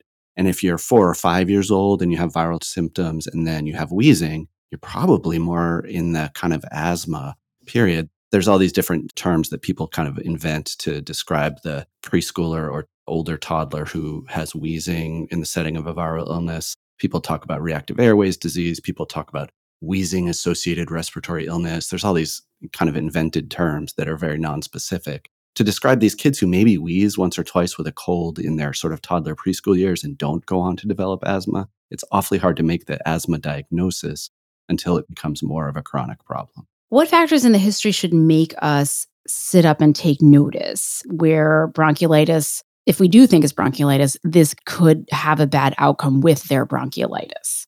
There are a few factors that we should consider that might put kids at risk for having more severe disease who might have the potential anyway to require more intensive therapy. One. The biggest one is any history of prematurity. They may have some degree of underlying chronic lung disease. Whether or not it's recognized until they get sick is another story, but those kids are definitely at higher risk. Two. The younger infants, so babies under a couple of months of age, two to three months of age, I would say, are certainly at higher risk for developing more di- severe disease. Three. And then any baby who has any congenital heart disease, any cardiopulmonary disease, those babies are at higher risk. And so if you see babies like that, even if they look reasonably well, those are kids who at least you know might have the potential to get sicker over the course of the next couple of days.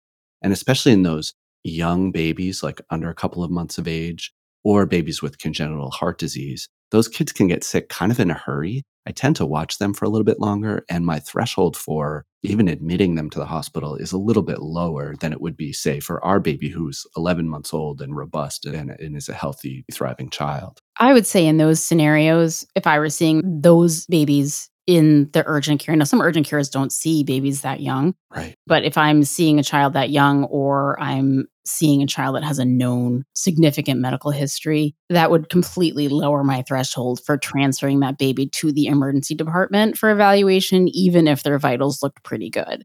Absolutely. Yeah. Those kids just have the potential to turn the corner a little more quickly. In contrast to the older kids who bronchiolitis follows this fairly predictable course in the sense that it tends to start off relatively mild with sort of cough and cold symptoms. And the peak of the severity of its illness tends to be about the fourth or fifth day of illness. And so if you're seeing a kid, you know, if you're seeing an older infant, a 10 or 11 month old, who is on day two or three of illness, you might expect that their illness might get more severe, but it's going to sort of happen relatively gradually. In contrast to those younger babies where, you know, it can happen over the course of a few hours the older infants outside that two to three month age group, it tends to be more of a gradual decline if it's going to happen at all. Okay, so speaking of transferring these babies to the emergency department, you talked about your doorway assessment and we talked about the initial exam in this kid.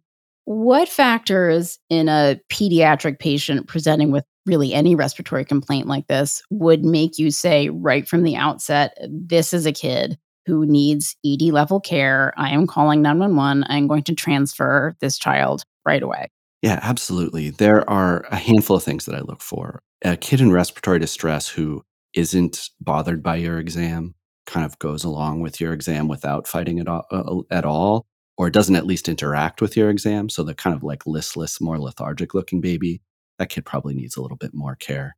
A baby with more profound hypoxia, so if their oxygen saturation is sort of in the high 80s or lower, those are kids that I think probably might benefit from a, you know an ED level of care. And then the last part is really a little bit more subjective. It's really has to do with your assessment of the baby's work of breathing. How much accessory muscle use is too much? Gosh, that's a hard question to answer, but you know, the sort of degree of respiratory distress just on the just on the basis of assessing the baby's work of breathing is a subjective decision, but that you know, there's a line somewhere in there where too much work of breathing is too much work of breathing. Yeah, especially like you're seeing that baby just sort of lying there. That baby's going to try to feed or move. Yeah. um, it's not going well. So, yeah, I always keep in mind like this is a baby who's one supposed to be active and is really not, and is having this much trouble breathing just lying here. I would err on the side of caution with these kids. Yeah, for sure. And, you know, the conversation I have with families, even one of them sending them home, is I sort of, there are about three things that keep a baby in the hospital with bronchiolitis. And they're essentially the, mostly what I've talked about, right? So, one, hypoxia, you know, if a baby needs supplemental oxygen, then they're probably staying in the hospital because it's tough to do that at home, although there are places where that can happen. Two, dehydration. You know, some babies, especially the younger ones, just have trouble feeding. A baby is an obligate nose breather, and your nose is full of snot. And so you put a bottle or breast in that baby's mouth, and they can't breathe and they can't eat.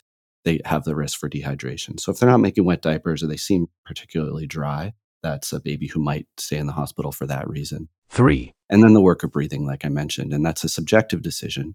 And it's based on, you know, a number of factors, including age. You know, an older baby might have the fortitude to sort of work a little harder for a little bit longer, whereas a younger infant might be at higher risk with the same amount of work of breathing. Well, Fortunately, we don't have that kid. We have this kid who yeah. is giving you the side eye and is appropriately angry and then wants to watch whatever's on the phone again and is breathing well enough that you feel like you could probably manage him where you are. So let's talk about now whatever testing and treatment there is to be done for uncomplicated bronchiolitis. There are the most recent American Academy of Pediatrics AAP guidelines on bronchiolitis and then there is the practical matter of actually dealing with this child in front of us and a parent who wants to know what's wrong and our mutual desire to do something to make this baby better. So, first, let's just run through the current AAP guidelines on, let's talk about testing. You mentioned, you alluded to the fact earlier that testing is not going to help us a whole lot. But what do we think about nasal swabs to test for RSV or other viruses in a pretty healthy baby? Testing. Yeah. So it's interesting. The AAP guidelines really are a whole list of things not to do. and it's really hard to not do things when really you want to help people, right? You want to help this baby feel better. You want to help this family feel good about bringing this baby home. The role for viral testing is really limited. I think this may, you know, this has changed a little bit in the COVID era when you may be a little more prone to be testing for COVID. In our, I know in our place, our COVID test includes most rapid of our COVID tests includes flu and RSV. So it, that has confounded the sort of our adherence to these guidelines a little mm-hmm. bit mm-hmm. because, you know, I think in, for many of us, if my baby had COVID, I might want to know. That said, specifically for bronchiolitis, the recommendations really are that viral testing is not particularly helpful. You know, it may give a name to the virus that your baby has, but it doesn't really impact the treatment that we recommend or the care that we provide in the urgent care. And so, in that setting, it's really an expense without much value. Okay, I get that. What about chest x rays, especially in the febrile baby? You wonder if they're hiding a pneumonia. So many of us sort of fall back on the like, how am I going to know if it's a focal pneumonia if I don't do an x ray? Yeah, again, and in the guidelines, the history and the physical exam are really the gold standard for diagnosis, and routine chest x rays are not recommended. And part of that is because they're a little bit fraught with peril, right? So these babies have like snot in their lungs, for lack of a better description. And I always say that to families too. I'm like, imagine how your nose gets when you get a cold. It's swollen and red and runny, and it's hard to breathe through. And then these younger kids and infants, that same process happens in the small airways in the lungs. And they're essentially swollen and red and runny and hard to breathe through. Now, from the perspective of a chest x ray, what that means is that there's often an element of atelectasis as that sort of mucus gets shifted around. There might be small airway collapse, and that may show up on the x ray as a small opacity. And in the setting of a febrile infant, it's really hard to say based on an x ray whether that's pneumonia or whether that's atelectasis. But we do know that if you took the same baby and took the same x ray a day later, that little blotch might is likely to be gone and maybe have appeared in another part of the lung. And so we suspect that most of the things that get treated as pneumonia in the setting of clinical bronchiolitis are probably not bacterial pneumonia. And so it leads to a lot of overdiagnosis and overtreatment. Yeah. So, I mean, obviously, we want to be judicious with radiation in these young children too.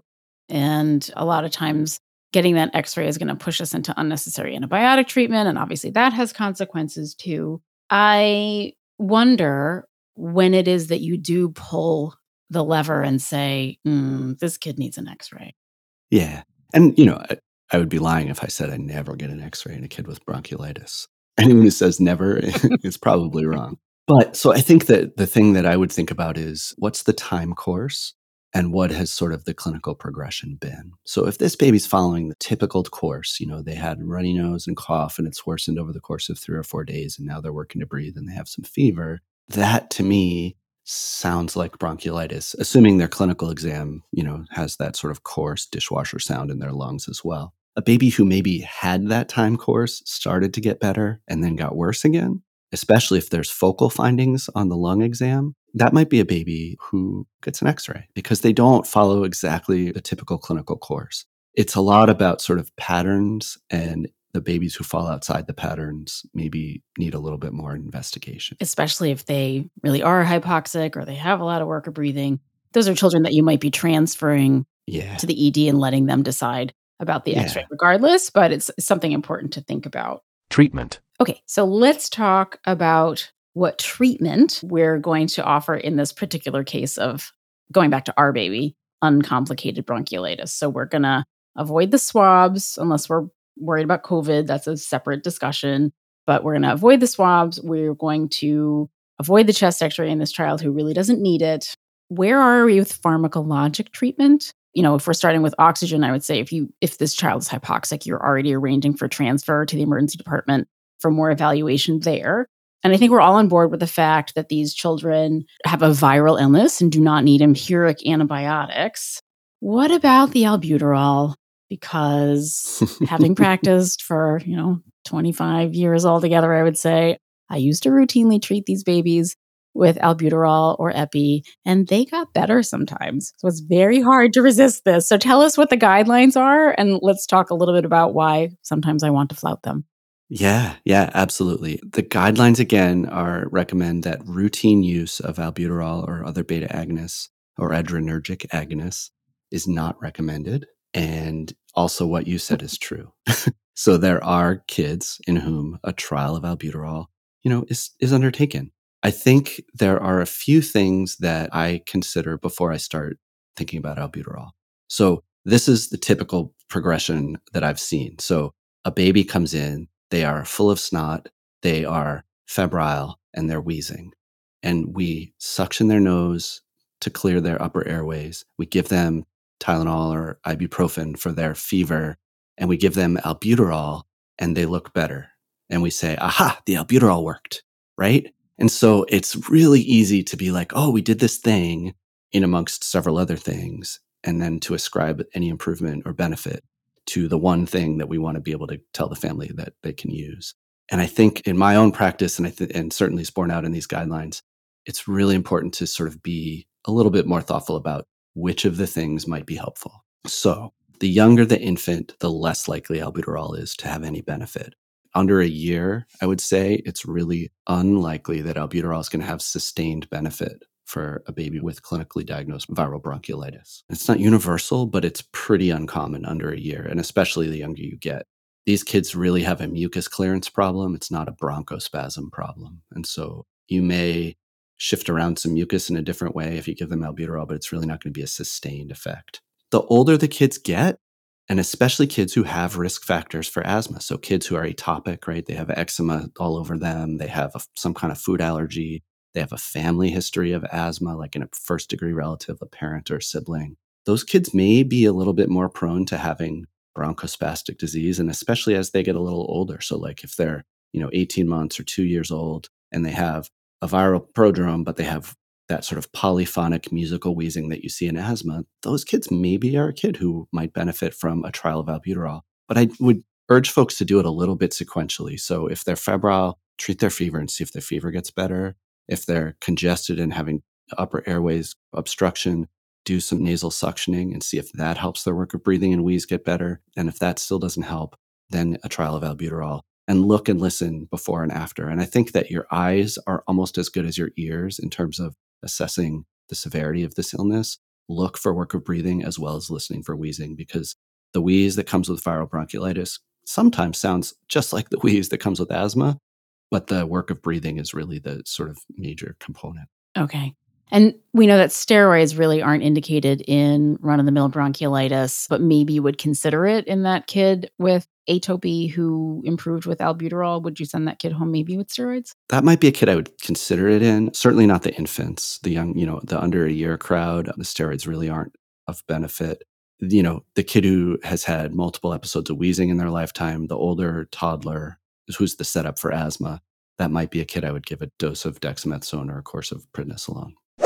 All right. So, coming back to wrap it up with our kid, our healthy 11 month old with uncomplicated bronchiolitis and no red flags. So much of this now is managing parental expectations and educating them about what to expect.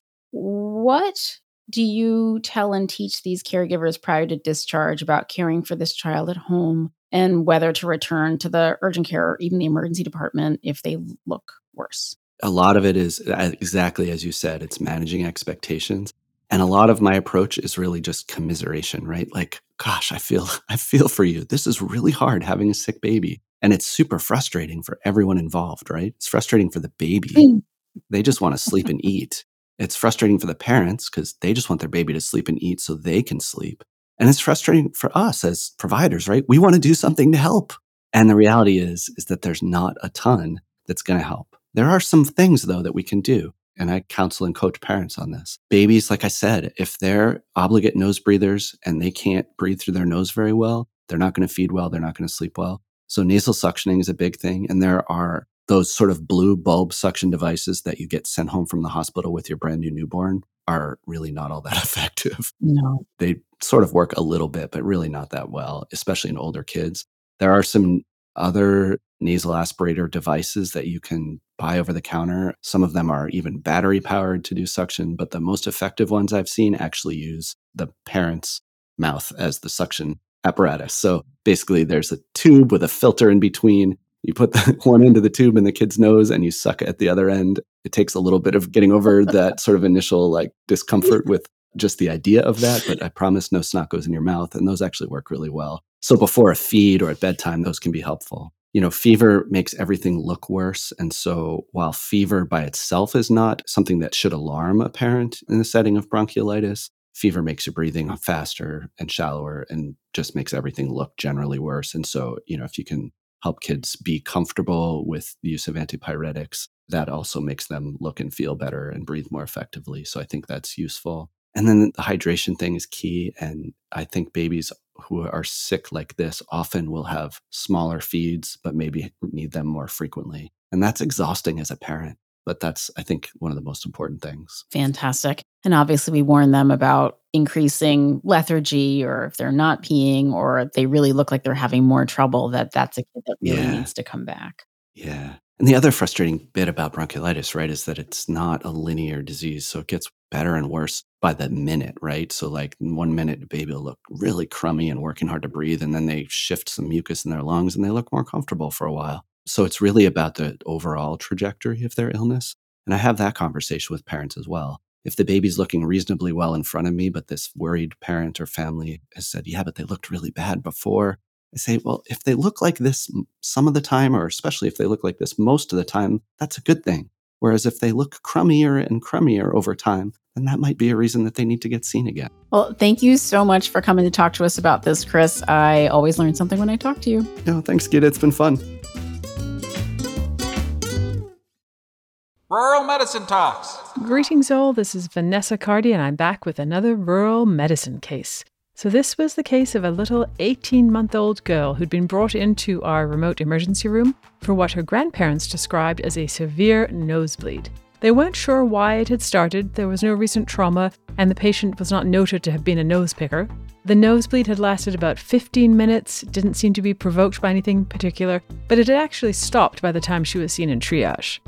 The grandparents were caring for the little girl as the patient's mom was out of town for a medical appointment in the south, and the grandparents had said the nosebleed was so intense that even though it had now stopped, they still wanted to stay for an MD assessment. Now, I was in the emergency room at this time, but it was my colleague, Dr. Sarah Lalonde, who picked up the chart and went to see the patient.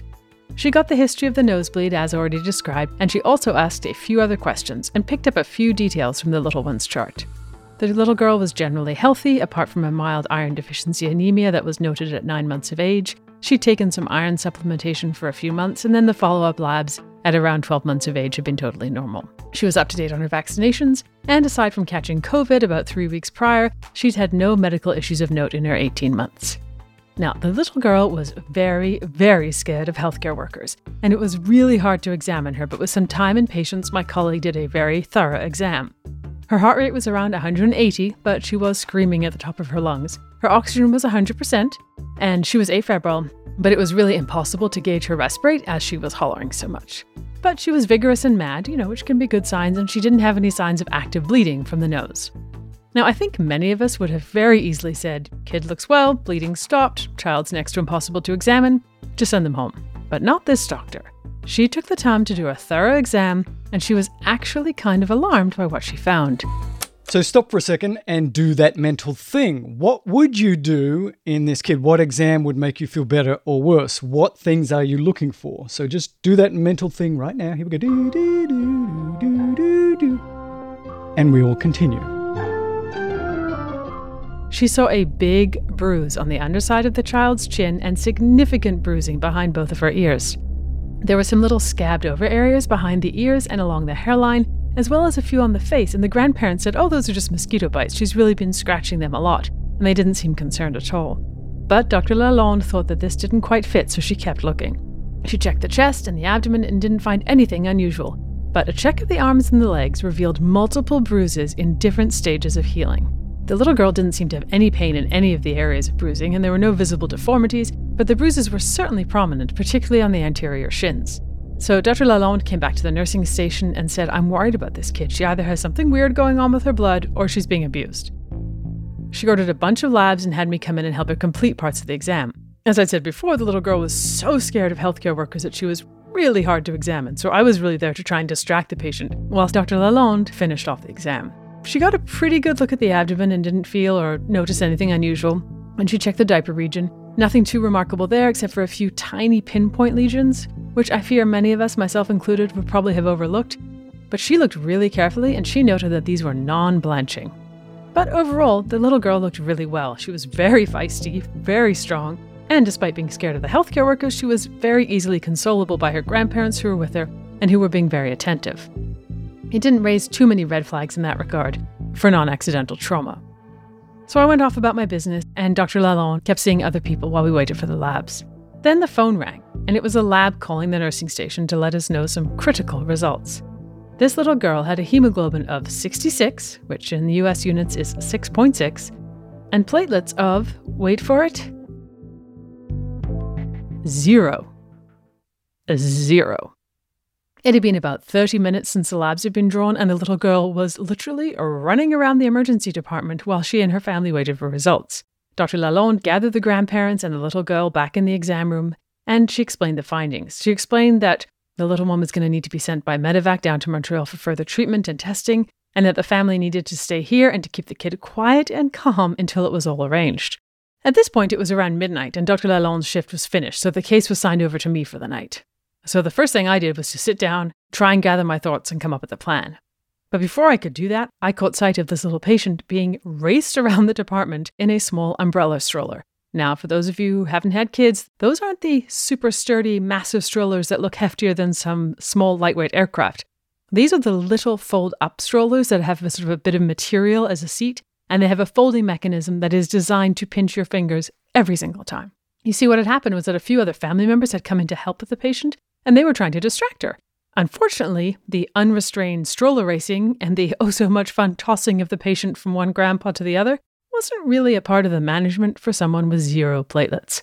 So the first thing I had to actually do was go in there and scare them half to death. Well, I didn't actually mean to do that exactly, but that's how it ended up. You see, I popped in and explained again what having zero platelets means and how we have to keep this little girl as calm as possible. I explained that bleeding from a cut on her arm or leg if she fell could be very bad, but at least we'd be able to apply pressure. But if she fell and bumped her head, with all of the stroller racing and tossing about, she could bleed into her brain, and that could be fatal. Now, the four grandparents were in there, staring at me wide eyed, and then the grandmas both started to sob. I felt awful for having been so blunt, but I didn't know how else to express my level of concern. I showed how bruised the patient was along her hairline and behind her ears, and explained that that was just from scratching mosquito bites that had bitten her there. And they seemed to understand that what I meant once they had had that visual. So I returned to the nursing station and tried to put together my differential. At the top were malignancy and ITP. Her white count was normal, which was reassuring but not definitive, but she had an iron deficiency anemia again. Was this from chronic blood loss due to dwindling platelets, or was it all much more acute? Now, aside from the nosebleed, there was nothing else on history that really suggested occult blood loss and no noted red flags for malignancy. Because the patient had only just started staying with the grandparents the day before when the mom left town for her appointment, they didn't know if she'd had any viral illnesses in the last couple of weeks, except for the history of COVID about three weeks before. So I was still certainly hoping that this was ITP. Now, we do have a blood bank there with around a dozen units of packed red cells, and we have FFP, but no platelets. And I knew that this child had to get to a pediatric center, so I woke up the very kind pediatric hematologist on call. Now, after a few minutes of listening to the case, she accepted the patient for transfer and then started telling me how to transfuse the platelets. I felt so bad for her when I had to explain that we didn't actually have platelets. Then she started saying, oh dear, oh dear, sort of under her breath, and you could tell she was really trying to think. And then there was just silence on the other end of the phone. Again, do that uh, thing that you should do when you listen to these is what would you do under that circumstance? So you got a kid, no platelets, they're not bleeding to death, but they've got no platelets and they've had some mucocutaneous bleeding. What could you give that potentially could reduce the chance of them bleeding? The differential diagnosis here is obviously this could be an autoimmune problem, it could be an underlying cancer. I don't know, there could be drug induced, some sort of post viral myelosuppression. There's a whole bunch of things that it could be. But what could you use? What you talk about? So then I decided to chime in with a cheery tone and say, Oh, but uh, we do have IVIG. That brightened her up a little, and she gave me the dose to use and told me to follow our local administration protocol. That certainly seemed reasonable enough, as I know we've given IVIG before, and I didn't think too much more about it. The next question was whether or not I should transfuse the little girl with packed red blood cells.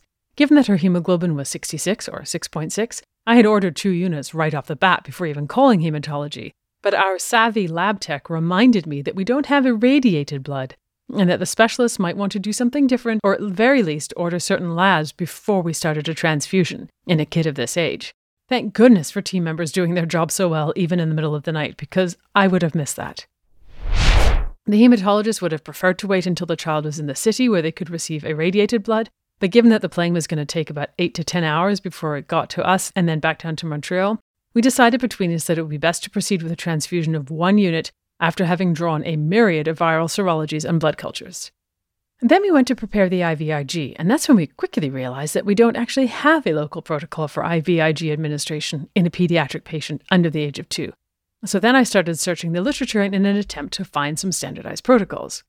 Unfortunately, every single reference I looked up provided a different dose parameter, and the nurses were rightly uncomfortable with this degree of uncertainty. But this was when being in a small hospital paid off.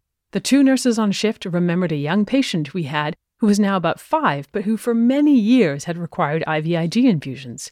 We'd always followed the Montreal Children's Hospital protocol, which was faxed to us every few months and updated based on his weight, and which we always kept in his chart. So one nurse went to the archives department, found his chart, and within a few minutes we had access to that age appropriate protocol. After that, things actually went pretty smoothly, aside from the plane being further delayed. At one point, we had to decide whether we might delay her transfer and piggyback a septic patient onto the plane with her, but the flight nurse did not feel comfortable with this plan, so ultimately our decision was made for us. She went on the first plane that we could get, and she had a successful trip to Montreal. After a myriad of tests, a transfusion of platelets, and a short admission, she was diagnosed with ITP and discharged to the day hospital with a platelet count of 56. However, two days later, a repeat CBC showed platelets of 30, so she was given another dose of IVIG before being sent back up north. The plan is for her to have close follow up in the north with weekly CBCs and IVIG as needed, and of course, follow up from peds and hematology. Summary This case brought up a few good points. If you have to give non irradiated blood to a kid, then try to draw baseline viral cultures before the transfusion. And you also might want to check with hematology before transfusing blood, assuming they aren't exsanguinating, for someone who could potentially need repeated transfusions in the future, because of course there's a risk of developing antibodies, which could complicate future therapies. But what really gave me pause for thought, or more accurately, what really gives me the heebie jeebies when I think about it a lot, is how easily this could have been missed. My colleague Dr. Lalonde did a fantastic job picking up those few tiny petechiae and being so diligent as to look behind her ears when she saw the extreme bruising that seemed to have developed from just rubbing those mosquito bites that she had. Luckily, those bruises weren't related to her basilar skull fracture, and it really was just from rubbing mosquito bites. But Dr. Lalonde saved this little girl's life, and this story reminded me that sometimes we need to just slow down and think and really look at the patient. Otherwise, we could miss the only clue that we're going to get. So again, this is a great case when you don't have you don't even have platelets, and you've got a kid who's got a platelet count of zero. They're not bleeding right now, but they could at any moment, right? So the differential diagnosis, as we talked about, is fairly broad, and you don't really know what's going to work. So you use IVIG, but what if it's cancer? Was it going to help for that? So I would just sort of think about all of the things you could do and then run it by your consultant. I don't think there's anything else you can do. So you can think about IVIG, you can think about steroids, you can think about TXA, you can think about DDAVP. I don't know how that's going to work when there's no platelets. I think it's a really good point. Before you want to jump on treating the anemia that's associated with this, again, you want to talk to your consultant and get the rainbow of uh, bloods at least, and then really question whether you need to give blood right now if they're not bleeding, because that might complicate therapies and diagnosis later on. So, this is definitely one of those ones that do a good exam, key. And then when you have a differential diagnosis that's wide and a series of therapies that are very specific to certain diseases, you're kind of in a data free environment. Ah, rural medicine. It's scary out there.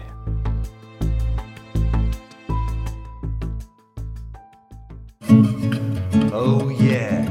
That's right. Chicka, chicka, chicka, chicka, chicka, chicka. Primary Care Medical Abstracts. With Ken and Steve. Doobie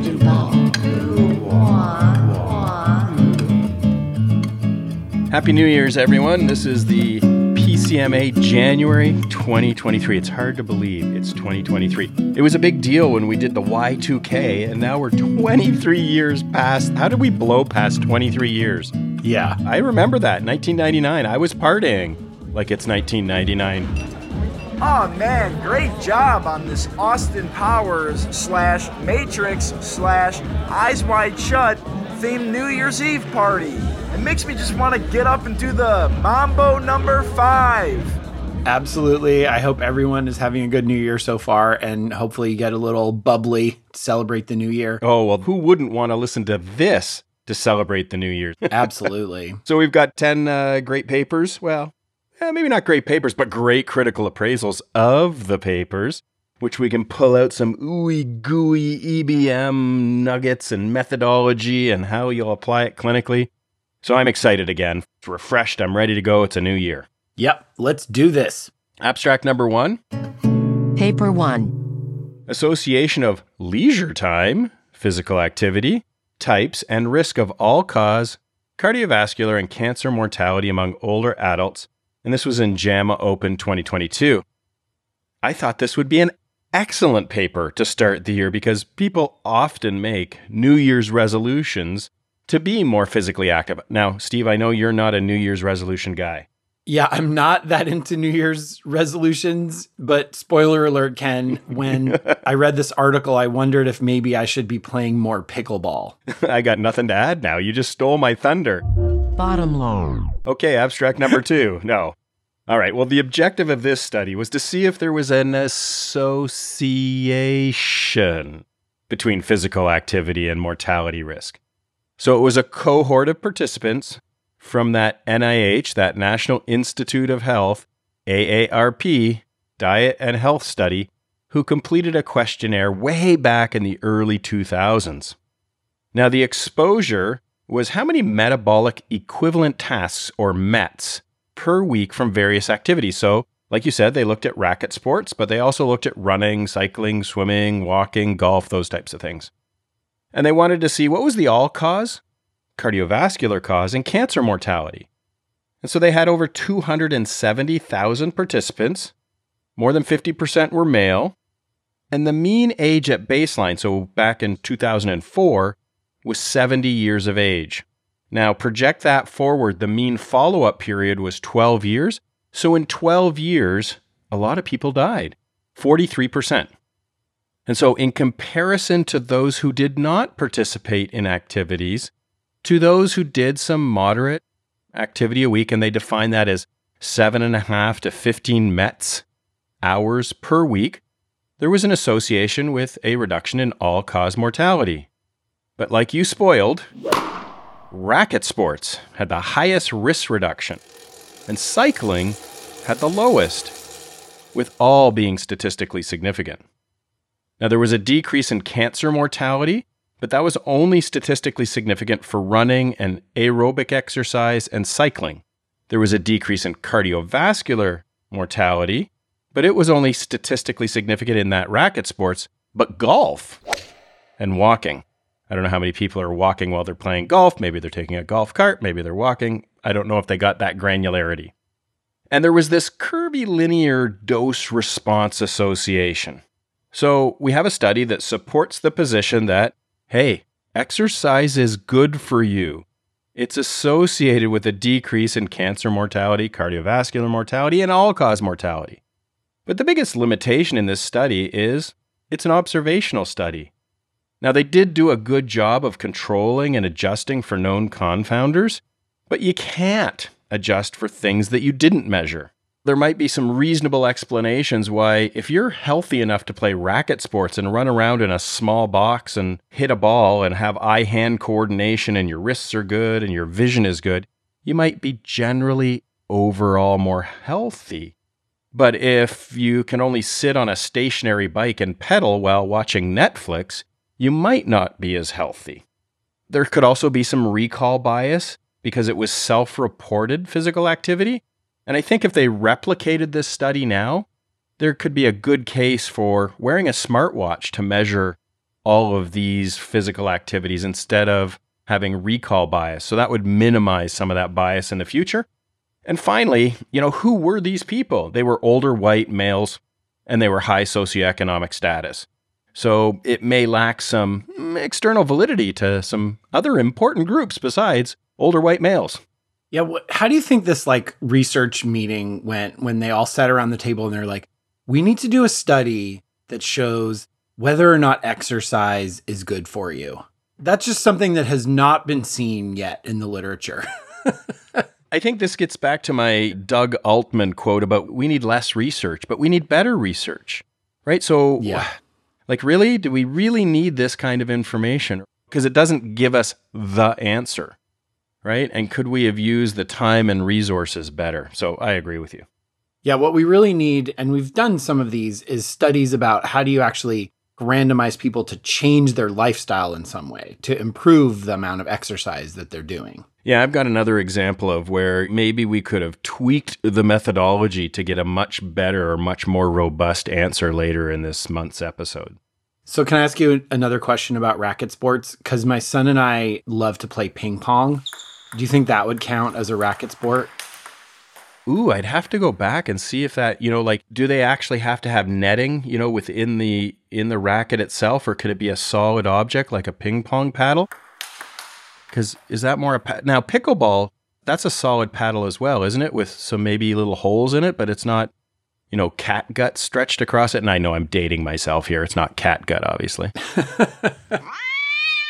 I would think pickleball would is it's less running than tennis, but it's still some running. But ping pong is largely a stationary sport, so unless you're like at the higher levels of ping pong. Bottom line. Moderate exercise is good for you, people. Paper 2. Abstract number two is entitled Drug Induced Orthostatic Hypotension from PLOS Med 2021, November. We prescribe so many medications in our family medicine offices that can cause orthostatic hypotension. And we worry about this because it can lead to falls and increased mortality in our patients. And so you might wonder like which drugs are the worst for causing orthostatic hypotension.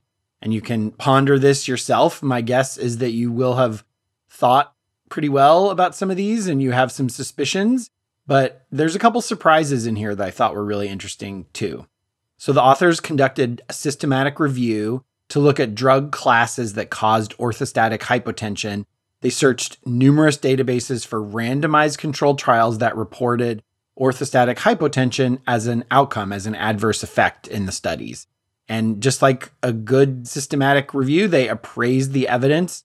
They used a Cochrane risk of bias tool. They used GRADE to summarize the certainty of the evidence. The results of their search they found 69 randomized controlled trials with over 27,000 participants.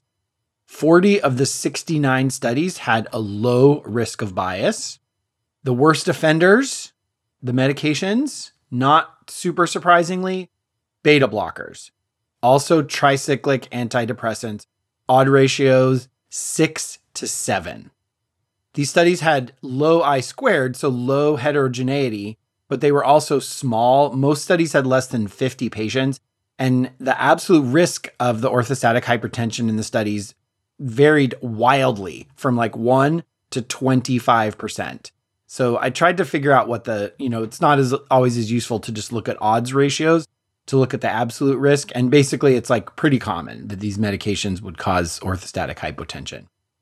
The next tier, medicines that still cause some kind of orthostatic hypertension, but not as much. These are twofold increase or up to a twofold increase.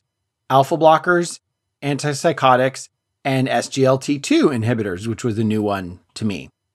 And then I think a, a surprising outcome for me no difference with calcium channel blockers, ACEs, ARBs, and SSRIs. Several caveats here. Many of the studies excluded older patients, which is actually who you want to know most about. And then there are also very few head to head studies. But it's definitely a caution for me about polypharmacy because if you use more than one of these, that could certainly exacerbate it. I don't know if it's like multiplies or adds the, the likelihood. And so this is a meta analysis that I, even though some of the studies are smaller, it's probably the best study that will get to answer this specific question. And we've talked a lot about the overall harmful effects of antihypertensive medicines especially in the context of trying to keep, you know, low targets. And I'd, I'd want to know more general side effects, but this might guide my practice in people who I think are more at risk of orthostatic hypotension, especially probably beta blockers should not be used for hypertension unless you have a really other compelling indication. And I was also impressed that other hypertension meds aren't really as much associated with this outcome. I think the biggest flaw in this study is that they're looking at monitor oriented outcomes. They're looking at moos, not patient oriented outcomes. Okay, so their uh, systolic blood pressure went down by 20 millimeters of mercury. But did they fall? Did they hurt themselves? Was there a bad outcome? And so I really want to know the net effect. I mean, if you've got a compelling reason to have someone on a beta blocker, maybe they go into rapid AFib and pass out because they get uncontrolled AFib how many myocardial infarctions or deaths were prevented because they were on a beta blocker long term post an event. If they need to be on a medication because you think there's a net benefit, use your good clinical judgment. But I take your point, you know, we should always be trying to minimize as minimalist, you know, polypharmacy. Yeah, I think the patient oriented outcome, which I recall with some of the analysis of the sprint trial, is that that orthostatic hypotension does lead to more ER visits when you're trying to aggressively control. So that's a whole other topic. How aggressively should you control hypertension? you know what also leads to more ER visits? Going to the drugstore and taking your blood pressure. right. Exactly. It's like, oh, stop doing it. so you all heard it here first. Ken says, don't check your blood pressure. That's not what I said. said don't check it at the drugstore and then take it again. Oh my god, it's higher. And then take it again. Oh my god, it's higher. And then oh my god, it's 160. I must go to the emergency department. No, there. Uh, hmm. Bottom line. Beta blockers, tricyclic antidepressants, alpha blockers, antipsychotics, and SGLT2 inhibitors increase the risk of orthostatic hypotension. You might consider this factor when sharing a decision with your patients about using these medications. Paper 3. Abstract number 3 is Planned Delivery or Expectant Management in Preeclampsia, an individual participant data meta analysis in the American Journal of Obstetrics and Gynecology 2022. Now, the leading cause of maternal and perinatal mortality and morbidity between 34 and 36 weeks gestation is pregnancy hypertension. So, the objective of this study was to compare planned delivery, so we're going to deliver you by this date, to expectant management in women with preeclampsia for maternal and perinatal mortality and morbidity. And so, in this study, they searched the world's literature for studies having individual patient data with preeclampsia of at least 34 weeks of gestation. And they found six trials with almost 1,800 patients. And there was only one maternal death, thankfully. That was in the expectant group, and zero stillbirths, and one neonatal death, so within the first 28 days, in the planned delivery group. Now, when you looked at this, planned delivery versus expectant management for this composite morbidity outcome, there was decreased maternal morbidity when you planned the delivery. It was about 2% as an absolute difference, and it was statistically significant. However, you had increased perinatal morbidity. That was the offset, and it was about mm, almost 4% absolute difference. And then there was no statistical differences in people having vaginal births. So planning it didn't cause more C sections. Now, the individual patient data is considered the gold standard when you're doing systematic reviews, being able to compare the patient to themselves. However, such a study still needs to be evaluated based on the quality of the included trial. So, even though you've got individual patient data, that's great. But if the overall trial is crappy, that's not great. So the overall risk of bias in these studies was judged to be low. And the large decrease in the adjusted risk ratio for decrease in maternal morbidity had a large confidence interval around that result. And you know, composite outcomes, they do have advantages, but they have disadvantages. One item can drive the results, and not all outcomes may be of the same clinical importance. Steve, you remember Jerry Hoffman used to always say with composite outcomes okay, so you have death, bad, stroke, bad, MI, bad, paronychia, eh, not so bad, right? Right, exactly. And, and that's the example he uses to point out that not all outcomes are the same within a composite. And we see this in this composite perinatal outcomes. It was driven by an increase in short term neonatal respiratory morbidity in the planned group. But this was offset in the expectant management group of being more likely to be born small for gestational age. So there's a trade off there. And also, this data does not apply to women with severe preeclampsia. They excluded those women from the studies. And, you know, maybe it's because those women we know what to do with. Yeah, the if you turn your absolute numbers that you suggested into numbers needed to treat, it's about number needed to treat 56 for the maternal morbidity and number needed to harm 15 for the primary neonatal composite outcome, which is mostly short term respiratory distress. Number needed to harm 30.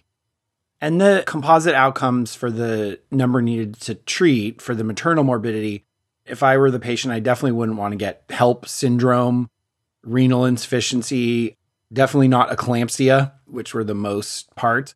And so it's like we land in the exact same place we always do. It's like shared decision making and what factors might make you deliver earlier. Maybe if the preeclampsia is a little bit worse, maybe the patient really that's what they're most concerned about and they're willing for their baby to be in the NICU a few more days maybe if it's born early.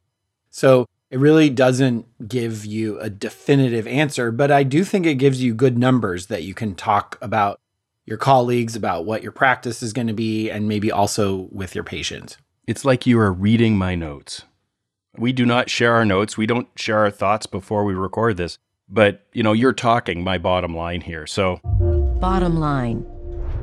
There are some maternal benefits to planned delivery in women with preeclampsia while having potential increase in perinatal morbidity. So, this represents a good case for shared decision making.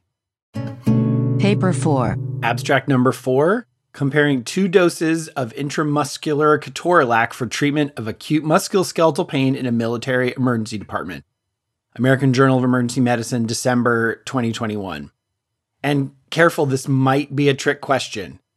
What's the correct dose of IM ketorolac for acute musculoskeletal pain in an emergency department? Oh, I know the answer. the answer is probably don't use ketorolac for acute musculoskeletal pain in an emergency department. And yet it's used all the time. Exactly. So let's say you're one of those use all the time people. You decide to use ketorolac, and we've been hearing for years that maybe you don't need as much ketorolac as as you think you do. And so the question here is could a low dose be just as effective as a high dose? Should you choose to use it for acute musculoskeletal pain? And so the goal of the study was to look at low dose versus high dose of IM ketorolac for non inferiority in adults with acute musculoskeletal pain in a military emergency department. We know from listening to us, and especially Ken, that a non inferiority trial is designed to demonstrate a therapy being investigated is not worse than an active control. And so I, I was a little worried to bring this to you, Ken. And so I looked up why, sort of read a little bit more about why you do a non inferiority trial. And one of the reasons is because the medication that's being tested, like a smaller dose of ketorolac can, compared to a large one, should have some inherent desirable quality compared to like the standard use. So it's kind of like, well, this is sort of the standard, but maybe we would have a better reason to use this. So let's use a non inferiority trial. This is a 110 patient, single blinded, randomized control trial in an ED. The patients were randomized to either 15 milligrams or 60 milligrams of IM ketorolac. The authors used a per protocol analysis, which we have learned on PCMA that we're supposed to use for non inferiority trials because a per protocol analysis will give you a more conservative estimate, decrease the possibility of type 1 error, that is a false positive conclusion. So, primary outcome mean difference of change in pain from baseline to 60 minute between the two groups as reported on a 100 millimeter visual analog scale. So, what were the results? Mean difference in pain between the groups at 60 minutes, no difference, and way less than the predetermined non inferiority margin of 13 millimeters out of 100 no major adverse effects. The minor adverse effects were significantly more frequent in the 60 milligram group, number needed to harm seven, with burning at the injection site being the most common thing reported. So, this randomized controlled non inferiority trial shows that ketorolac 15 milligrams is non inferior to ketorolac 60 milligrams. We've heard from our pharmacy colleagues for years that there's like a dose threshold to the effectiveness but we really don't consider ketorolac to be the first line treatment for acute musculoskeletal pain. So, you know, here's the thing 15 milligrams versus 60, and a non inferior saying that 60 is the standard. Steve, you know the oral dose of uh, ketorolac is 10. Oh, I didn't know that. Yeah, the oral dose of Toradol or ketorolac is 10 milligrams PO. Can you think, and spoiler alert, you can't, can you think of any drug that you have to give six times the amount parenterally to get the same effect? Like, it's just crazy. Where did this come from? Right? 60? Really? Right? The oral dose is 10. And so we have literature looking at intravenous ketorolac. And this was the classic paper done by my good friend Sergei Motov back in 2017. And he looked at three doses for treating acute pain in the emergency department 10 milligrams, 15 milligrams, and 30 milligrams. Spoiler alert, no statistical difference, right? And so when we're giving IM injections, I think we're just leveraging a placebo effect. So I really don't think that I can knowingly and ethically prescribe a placebo because now I'm deceiving the patient in some way because I already know rationally that this is not more effective. But it's like, oh, if you've ever had a shot of Ketorolac, it stings, it burns, it's it's got a bite to it, right? Oh, you must really, really be thinking I'm in a lot of pain or recognizing that I'm a lot in pain because you're giving me the injection. Bottom line. Ketorolac 15 milligrams is non inferior to Ketorolac 60 milligrams, but there are better options for acute musculoskeletal pain. Paper 5. Abstract number five Effect of electroacupuncture on insomnia in patients with depression, a randomized clinical trial, JAMA Open 2022. I don't know if I needed to give a trigger warning there. I mean, are people shocked that I picked another acupuncture paper? I've been good for a while. Have, have, like Shocked from their electro acupuncture? Well, I was, yeah, there we go. There was a pun. I was expecting, you've been such a good boy, Kenny. Yes, you have. Yes, you have. You Well, haven't picked an acupuncture paper. We had to start out 2023 with a bang, so. Oh, yeah, exactly. So, the objective of this trial was to determine if the efficacy and safety of electroacupuncture to treat insomnia in patients with depression. So, it was multi-center, randomized, double-blinded, sham-controlled clinical trial. All sounds great. It was conducted in China. The population was adults, 18 to 70 years of age, with a diagnosis of depression using the DSM 5. And then the outcome was looking at the Pittsburgh Sleep Quality Index, or the PSQI. And patients getting into this had to have a PSQI of at least seven because they want to see if this treatment can treat the insomnia that patients with depression can have. And the PSQI is a seven item tool. So you've got seven things to respond to. And your response can be zero, which is no problem, to three being the worst. And so the higher the score, the worse your quality of sleep. And so the maximum score you can get is 21. So these patients had to have depression and a PSQI score of at least seven. Patients were randomized into three groups. They either got electro acupuncture, sham acupuncture, or standard care. And in the electro acupuncture and the sham acupuncture, they met three times a week for a 30 minute session. And they did that for two months. So over eight weeks, they got three times a week, a 30 minute session of getting this acupuncture, which was sham, or electro acupuncture. Now, for the electro acupuncture, what they did was they got the needles, because these are acupuncture needles, and they set them. So they breach the skin and they, they want to achieve this DEQ, D-E-Q-I sensation of putting in the needle. And then they hook you up to an electrostimulator machine and crank it up as much as you can tolerate it. So they're doing it to the patient's tolerance that they can handle the electricity going through these um, needles. And then the sham acupuncture is they had blunt needles. So these do not breach the skin. They don't get that sensation of breaching the skin, that DEQI, and they don't hook it up to the, the jumper cables. So the standard care therapy was just non-pharmacological and pharmacological treatments for insomnia and depression as the clinician thought was appropriate. The primary outcome was the change in this sleep score at 8 weeks, and then they had a number of secondary outcomes. So they got about 200 patients, 3 quarters were women, and the mean age was 50 years, and more than 90% completed the study.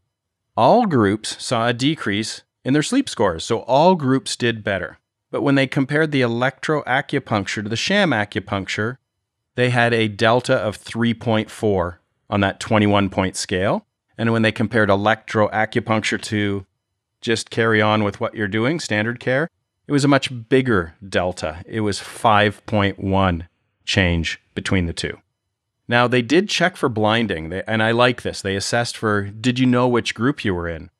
And more than a third correctly guessed their group assignment in the sham group. So more than a third said, Yeah, I, I guessed my group correctly.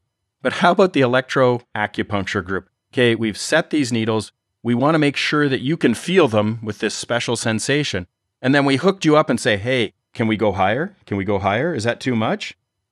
87% knew which group they were in.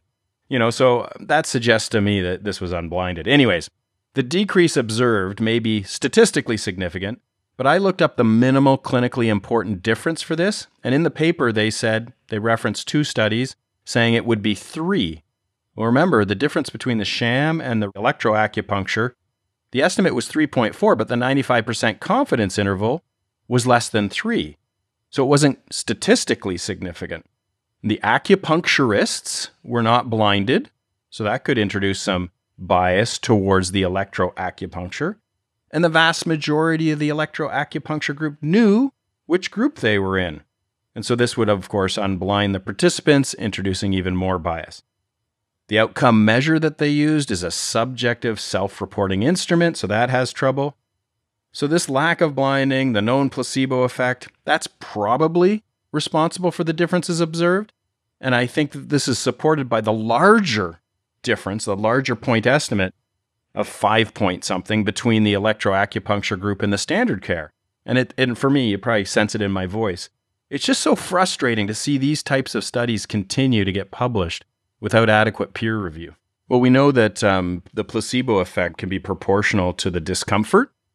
And so Yeah. this is sort of like acupuncture DS, double strength, right? Because Right. you're you're hooking it up to electricity and zzz, stimulating people, right? So that's making the impact even greater. So, you know, a dose response to the placebo effect. Bottom line. This is another acupuncture study demonstrating an elaborate placebo effect. Paper 6. Abstract number six, I think, has the potential to be a bit of a myth buster. This is opioid versus opioid free analgesia after surgical discharge, a systematic review and meta analysis, Lancet, June 2022. So, after you discharge a patient from surgery, do they need opioid medications? These authors conducted a systematic review to review whether opioid prescription after discharge from surgery improved pain intensity and assessed adverse events. This was funded by the Canadian Institutes of Health Research. So I love to point out when a study is not pharmaceutical industry funded, which is a rarity. This was not done by Purdue Pharma? Right. B- big opioid. Yeah. Big O. Yeah. The authors searched many databases. They included RCTs that compared opioid versus opioid free analgesia in patients aged 15 years or older, discharged after undergoing a surgical procedure that was stratified into minor, moderate, or major. And the primary outcome was pain on a 0 to 10 centimeter visual analog scale. The results of the meta analysis 47 trials, over 6,500 patients. Most of the procedures were minor, 64%, and most of those were dental procedures. So that affects the generalizability a little bit. The next step was moderate procedures, which is basically all the rest. There were very few major procedures in here, and they were mostly orthopedic or general surgery. There was no reduction of pain in the first day of discharge with opioids versus non opioids. That's moderate certainty, and no difference at any other time point with the opioid analgesia. But not surprising, there was an increase in vomiting with a relative risk of 4.5, and that was high certainty. And there were increase in other adverse events, including nausea, constipation, dizziness, and drowsiness. The trials were largely low quality. And so these are not the best randomized controlled trials, but we probably don't need more reasons not to prescribe opioids after minor to moderate surgical procedures. I think this has definitely been a change in practice in the last five years. And at least most people are, if they give any opioids, it's only like five days. The, I think gone are the days where, you know, every patient gets 30 days of opioids after their surgery, but maybe they don't need any for minor or moderate procedures. Yeah, and I just would like to point out that the randomized control trials that were included, the prescriptions are mostly for weak opioids, things like codeine. And big surprise, I mean, they've done studies looking at Tylenol number three or acetaminophen with 30 milligrams of codeine in it and compared it to an appropriate dose of just Tylenol. And there wasn't a statistical difference with pain control because of the you know, some people lacking the ability to uh, metabolize appropriately the codeine to morphine. And so you get all the side effects with no extra analgesic effect. And then the other one was tramadol. And I can't remember the last time I've written a prescription for tramadol. I just find it as it's not effective and it's not well tolerated as well. Bottom line. Opioids are not beneficial on discharge after minor and moderate surgical procedures and cause harm. Paper 7. Abstract number seven this is the prevalence and sources of duplicate information in the electronic medical record JAMA Open 2022. Great study. Yeah, good study, big study. Yeah, people know I'm not a huge fan of the current EMRs. I'm not saying EMRs can't be helpful. I'm just saying the current iteration are not great. So the objective of this study was to determine the prevalence of duplication, i.e., cut and paste, of clinical notes and factors associated with that duplication. So it was a retrospective cross sectional analysis of note duplication rate for all inpatient and outpatient records at the University of Pennsylvania Health System over a six year time frame. And their primary outcome was how many times the text was duplicated and who was doing the duplication. And they found over 100 million notes with 33 billion words. Oh my goodness. With 2 million unique patients. 50% were duplicates, with the prevalence increasing over time from a third all the way to over the majority. Now, 54% in 2020 are just duplicate notes. Now, when they looked at who was doing it, about 54% of the time came from the same author. So if you had written the previous note, boom, 50% of the time. And 45% came from a different author. So you would just cut and paste somebody else's notes. I think this is a, a good example of how big data can be used. I mean, how else can you search 33 billion words? Unless, of course, you have an army of medical students over millions of years going through looking for duplications. The increase of prevalence should surprise no one. There are multiple factors driving this increase in copy and pasting. I mean, over time, clinicians have been, you know, nudged into using EMRs and the pressure of modern medical practice, you know, to, to protect ourselves or thinking we're protecting ourselves by having this robust note of cutting and pasting. they made one really interesting quote, so I wanted to pull it out. They comment that the mean patient record, so, you know, the average patient record in the system now, has 56% of the word count of a William Shakespeare's longest play, Hamlet. Oh my gosh. I'm going to say there's something rotten in Denmark, but there's also something rotten in my EMR. Yeah, and it brings up patient safety concerns when we do reviews of, you know, like errors or misunderstandings or medication. So often it comes back to, well, this person copied this here. And sometimes it's not even subtle. Like it'll be like day three of X antibiotic, and it's literally like day six. We try to teach our residents what do you need to communicate to your colleagues? And obviously we either for for good reason or not we're concerned about billing especially. There's this mostly fake concern about legal liability because having duplicate notes is way worse for legal liability than maybe you know including a little bit less information. But just like omit needless words. Make your notes say what they need to say for everybody to understand what's going on. Bottom line. Duplication of clinical notes is becoming the standard of care, and new paradigms need to be considered to improve the electronic medical record. That's a great bottom line. Thanks. I mean, if 54% are doing it, that's the majority. That's the standard. Yep. Paper 8. Abstract number eight effects of long term metformin and lifestyle interventions on cardiovascular events in the diabetes prevention program and its outcome study. This is Circulation May 2022. The authors start by saying in this article that they will henceforth refer to impaired glucose tolerance as pre diabetes. So I think Ken, we might be the only people that are still rejecting this term, although I know that Jerry would very much agree with us that we should not be calling things pre diseases. The much famed and often cited DPP trial, the Diabetes Prevention Program, was an average of 2.8 years of follow up and reduced cumulative diabetes incidence with intensive lifestyle and with metformin compared with placebo. These is much cited, but the outcomes are completely disease oriented. You patients are a little less likely to make the arbitrary threshold of diabetes if they do lifestyle is the most effective and metformin less. If you want to link to an editorial that explains why treating impaired glucose tolerance with metformin is not beneficial, I put that in the show notes. So, in this study, after the three year randomized period of lifestyle changes versus metformin, All patients were given lifestyle interventions, and then metformin patients were unmasked and they continued metformin. And this is the portion of the study that's referred to the DPPOS or Diabetes Prevention Program Outcomes Study.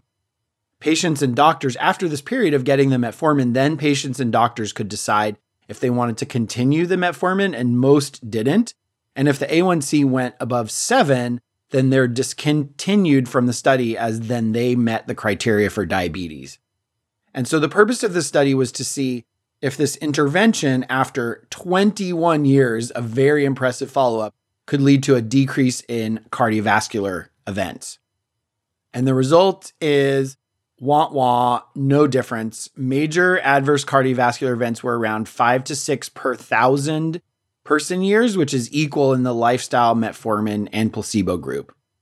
Many patients in the metformin group who did not meet criteria for diabetes stopped taking metformin. So the outcome here, we cannot assume that this means that taking 21 years of metformin is not helpful.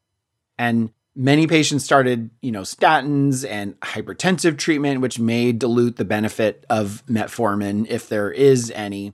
And there's a quote from the authors here.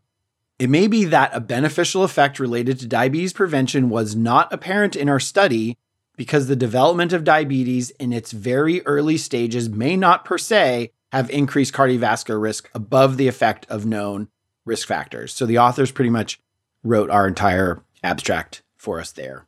So both critics of treatment of impaired glucose tolerance and those who campaign for it could find reasons that this article does or does not refute their position. It's not really a definitive study. And the more we keep following these patients in this trial, it actually becomes less and less useful as the years progress.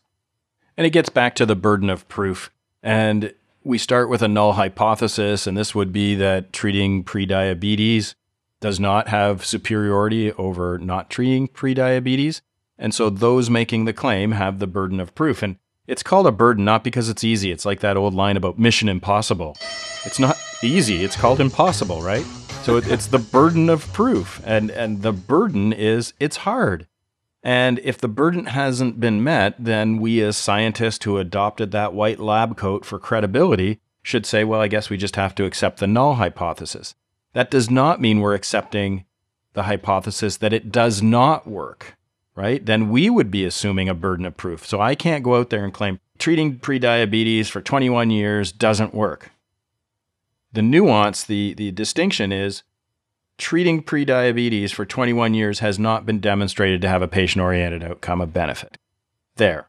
So I haven't assumed a burden of proof. I'm just responding to the trial that's been done to say we are going to propose that there is a superiority and it hasn't been demonstrated. It doesn't mean that it can't be demonstrated or that it isn't true or there isn't some kind of effect size. It's just we haven't seen it yet.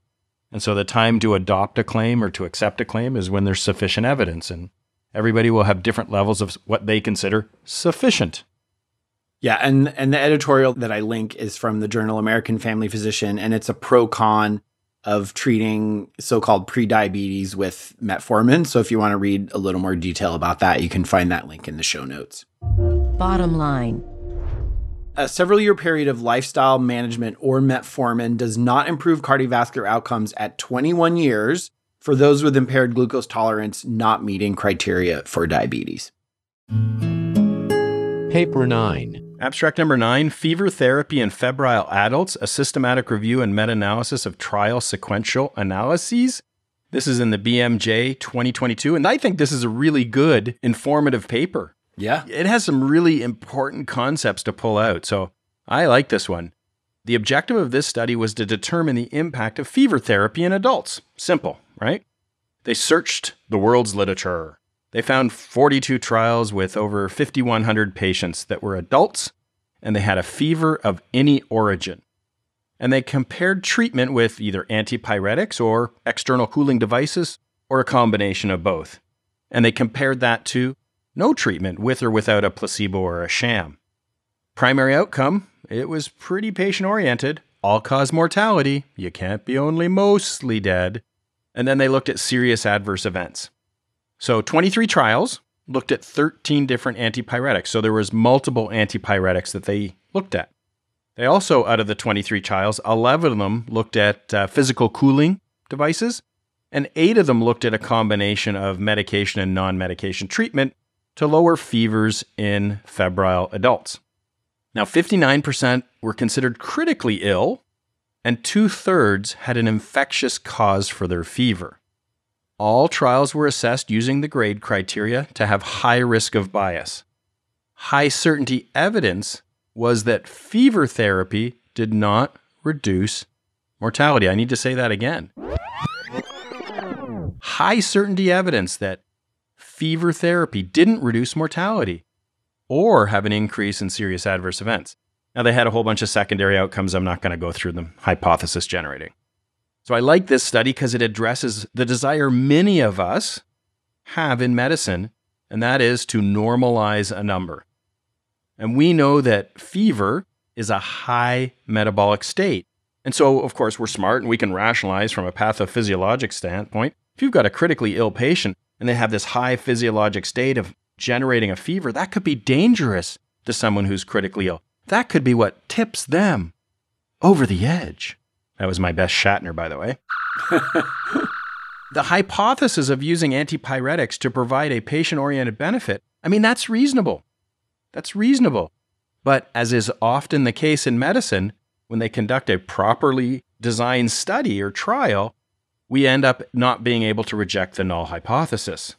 Now, a limitation of this study is the included trials were of low quality, so that's unfortunate. We only have low quality.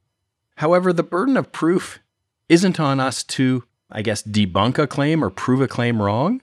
The burden of proof is on those claiming that lowering a fever provides a patient oriented benefit. And I don't believe sufficient evidence has been provided to accept that claim. Yep. If it's going to make you feel better to lower your temperature for a while, Sure. then you do you. Bottom line. In adult patients with fever, don't focus on the thermometer, focus on the patient. Paper 10. Abstract number 10 The risk of post operative complications after major elective surgery in active or resolved COVID 19. Annals of Surgery, February 2022. This was new to me, and so I thought it was really interesting for us to talk about. Since the COVID epidemic has uh, swept our world, March 2020, we've had a lot of delays in surgeries and cancellations. And so it'd be nice to know how to proceed after a COVID 19 infection and considering going ahead with surgery. And so there actually was a guideline from the American Society of Anesthesiologists and the Anesthesia Patient Safety Foundation that recommended waiting seven weeks after a COVID 19 infection for elective major surgical procedures. So these authors wanted to query that concept and they looked at the association between timing of surgery relative to the development of COVID 19 and the risks of post operative complications. They looked through the COVID 19 research database to evaluate this the risk of postoperative complications undergoing 18 major types of surgery. And this was prior to vaccination being widely available. And these surgeries, when they say major, these were pretty major. They were non emergent, but they were major, like lung resection, mastectomy, colectomy, hip replacement. The data was from March 2020 to May 2021. And importantly, the patients were not included if they were vaccinated. And almost all the patients had mild COVID. So they did stratify how severe their COVID was, but almost all of them were mild. And so they divided them into to groups based on how far they were out from their infection. And then they looked at post-operative complication rates. And so I'll just read these in order. For so pre-COVID, the overall post-operative complication rate was about 10%. What they called peri-COVID-19, which was 0 to 4 weeks after, the rate of post-operative complications increased quite a bit to 16.8%. And that was statistically significant. What they called early post COVID 19, which was four to eight weeks after infection, their post operative complication rate was 11.7%. And that was still clinically significantly elevated. And then eight weeks after, what they called late post COVID, 11.2%. And so the post operative complication rate basically returns to baseline eight weeks after infection. So there's definitely a generalizability problem because we don't know how to apply this for vaccinated patients. We have different variants around now than during the study period. But I do think if you're if a patient's having major surgery and they're unvaccinated, then I think it's reasonable to discuss delaying surgery. And then obviously you'd have to factor in the harms of delaying surgery in that decision. Yeah, I think this was a really good paper to pick because I think it points out a bunch of evidence based medicine principles because we have the literature which is informing our care. And so, zero to four weeks or not being problem after eight weeks, those kind of things. But it informs our care, but it shouldn't dictate our care. We still need to use our clinical judgment, and the patient's preferences must be taken into account. Steve, we've seen people who have gotten COVID who had the sniffles. We have seen people, unfortunately, who have gotten COVID and died. So to say COVID positive, COVID not positive, it's a dichotomous outcome that's on a spectrum of severity, right? And so if you have someone who's coming in and you know they're asking for your counsel with regards to you know the surgery should i go through with it how bad is their covid i think needs to be considered and then how big of the surgery is this is one of the reasons i really like this paper because it was like at the end of the day it gives you my favorite answer to every question it all depends. Yeah. And I think the fact that this was major surgeries is really important because even if you say, okay, so zero to four weeks after COVID, even if it was mild, your rate of post op complications increases by 50% relative.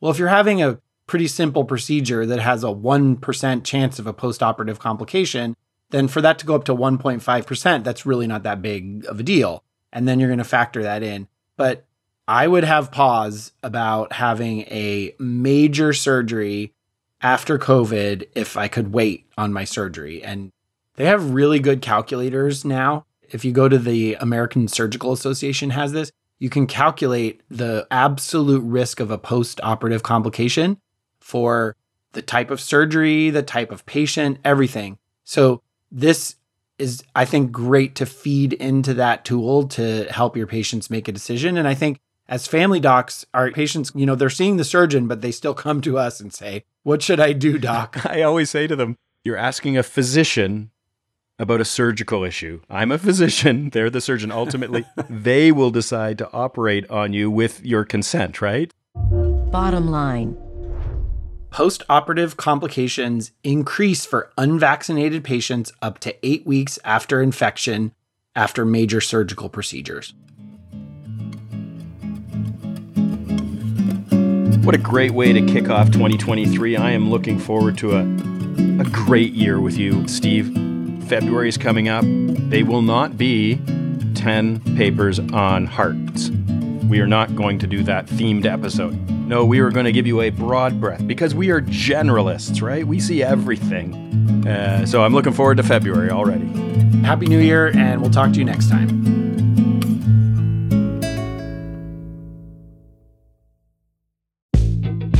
I think I can sum this all up. Summary. The summary.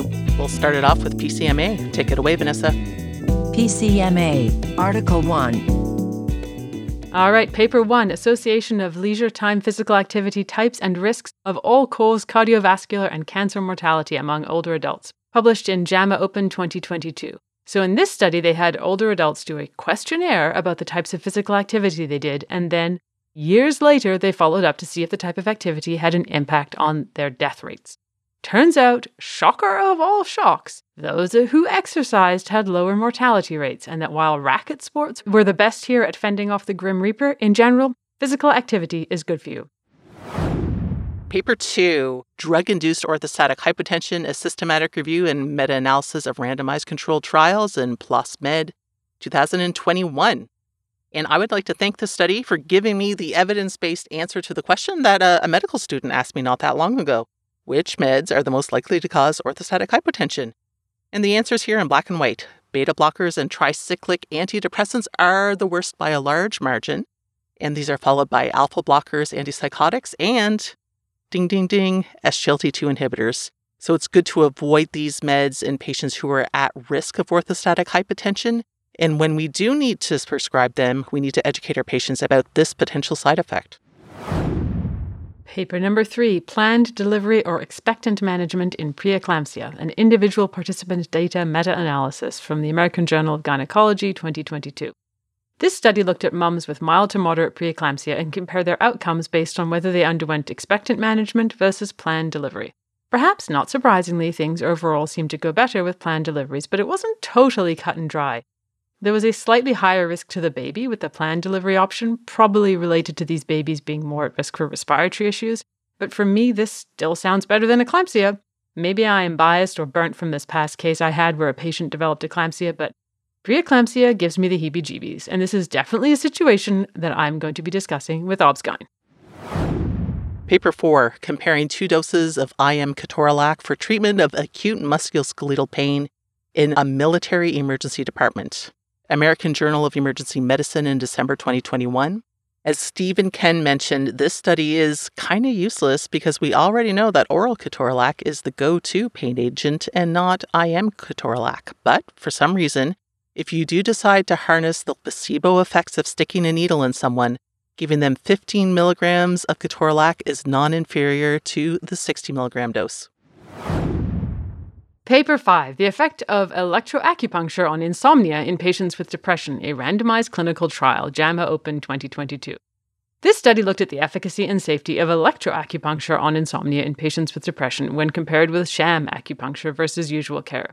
All groups did better, regardless of the treatment, but the differences were not really statistically significant and the blinding was not effective. But now, the really important takeaway from all of this is that we need to come up with a deal where we allow Ken to discuss a maximum of one acupuncture paper for the year. We let him get it out of his system and be done with it, which works out well for us because now this counts as his paper for 2023. Ken, you are done.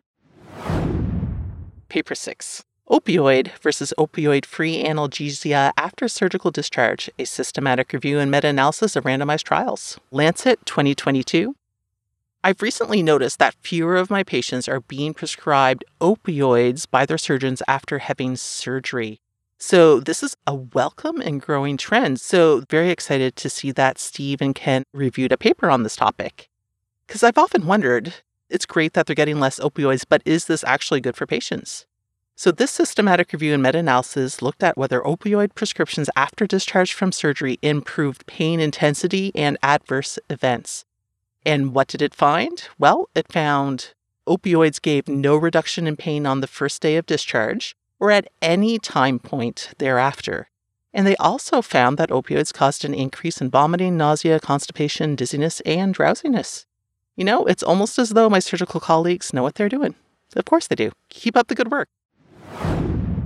Paper 7 Prevalence and Sources of Duplicate Information in the Electronic Medical Record, JAMA Open 2022. Well, Heidi, this paper scared me. Yes, scared me, because this study showed that now over 50% of notes in the EMR records of 2 million patients were duplicated.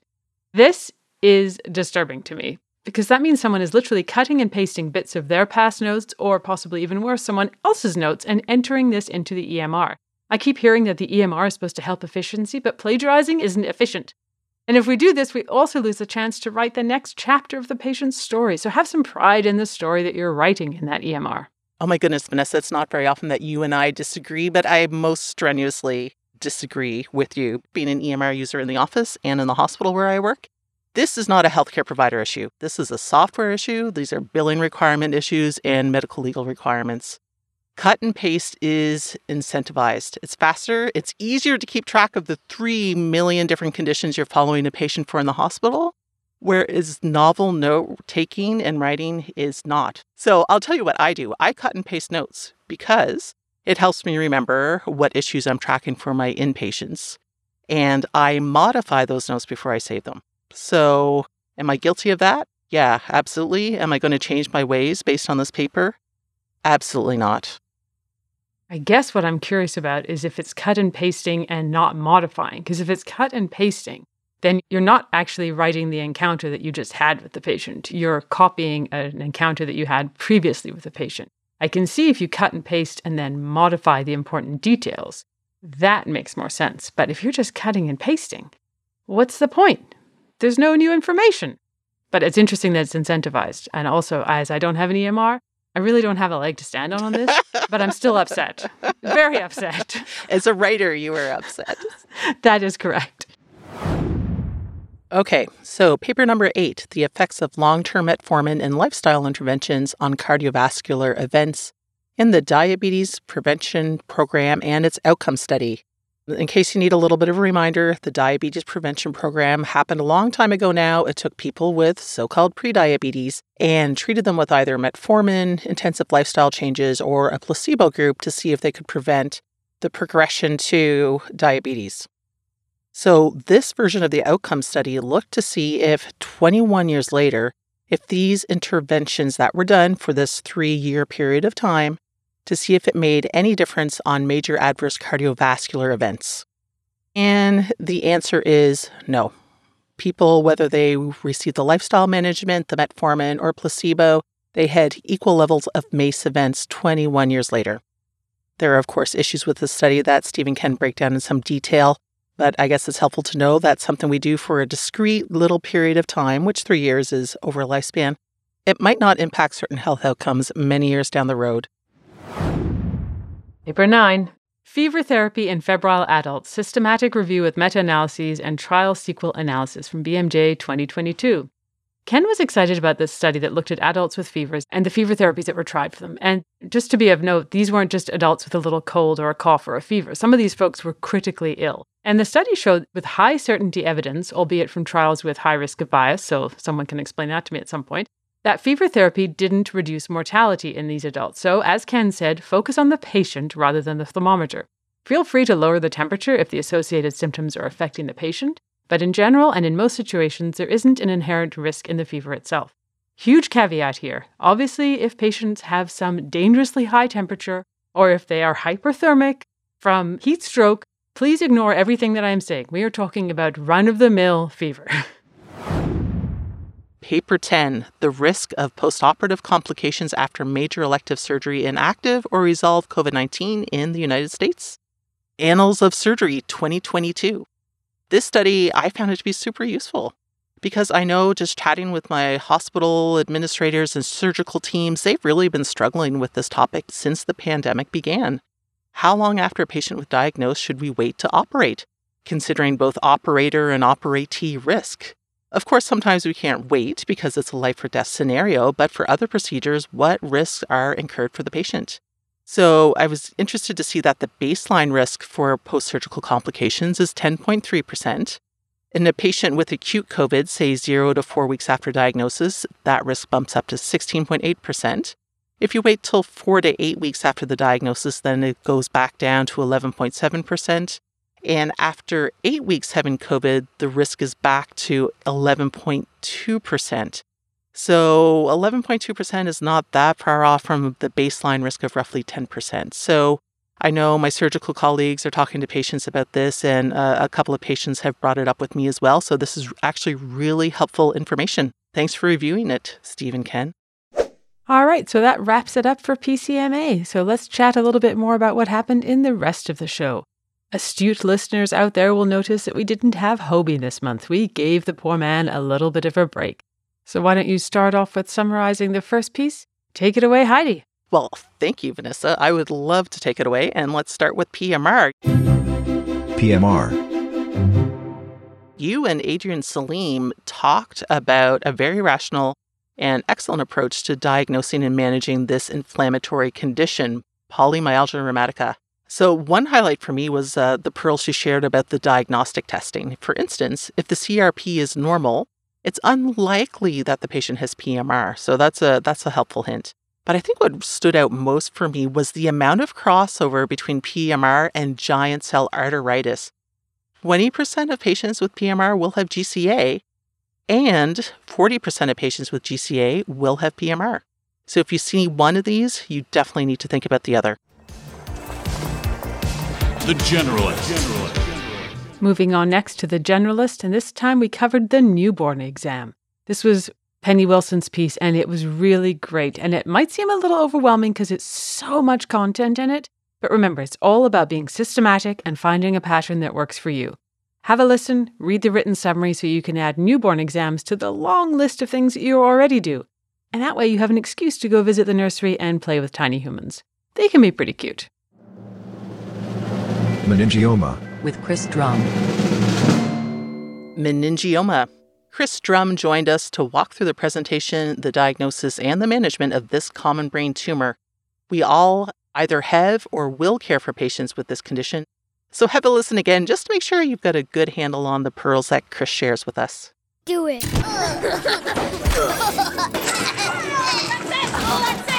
Kids do the strangest things. Then comes urgent care and a piece on bronchiolitis. So, bronchiolitis for most kids isn't too big of a deal. And after they go through some feverish, snotty, oh so snotty days, they tend to settle down and carry on as usual. But some other kids can get really sick from this, even needing intubation. So you really want to know how to treat this and possibly more importantly, when to call for help. Contraception for gender diverse patients. Penny Wilson is here again. Lucky us, Penny twice on the show this month, and she came to talk to us about contraception for gender diverse patients. As Penny says, and I'm quoting here, no matter their appearance, if someone with a uterus and ovaries is having vaginal sex with someone with a penis and testes, they could potentially become pregnant. And wouldn't you know it, after listening to this piece, you'll realize that managing their contraceptive needs is not nearly as daunting as you might think it is. Rural medicine talks. And rounding it all out with Rural Med, I discuss a case that Dr. Sarah Lalonde and I managed up north, a kid who had had a bloody nose, but in whom Dr. Lalonde noticed some strange looking marks on the skin. Were they mosquito bites? Were they petechiae? Dun dun dun! Be sure to listen to hear what happened with this pretty cute kiddo.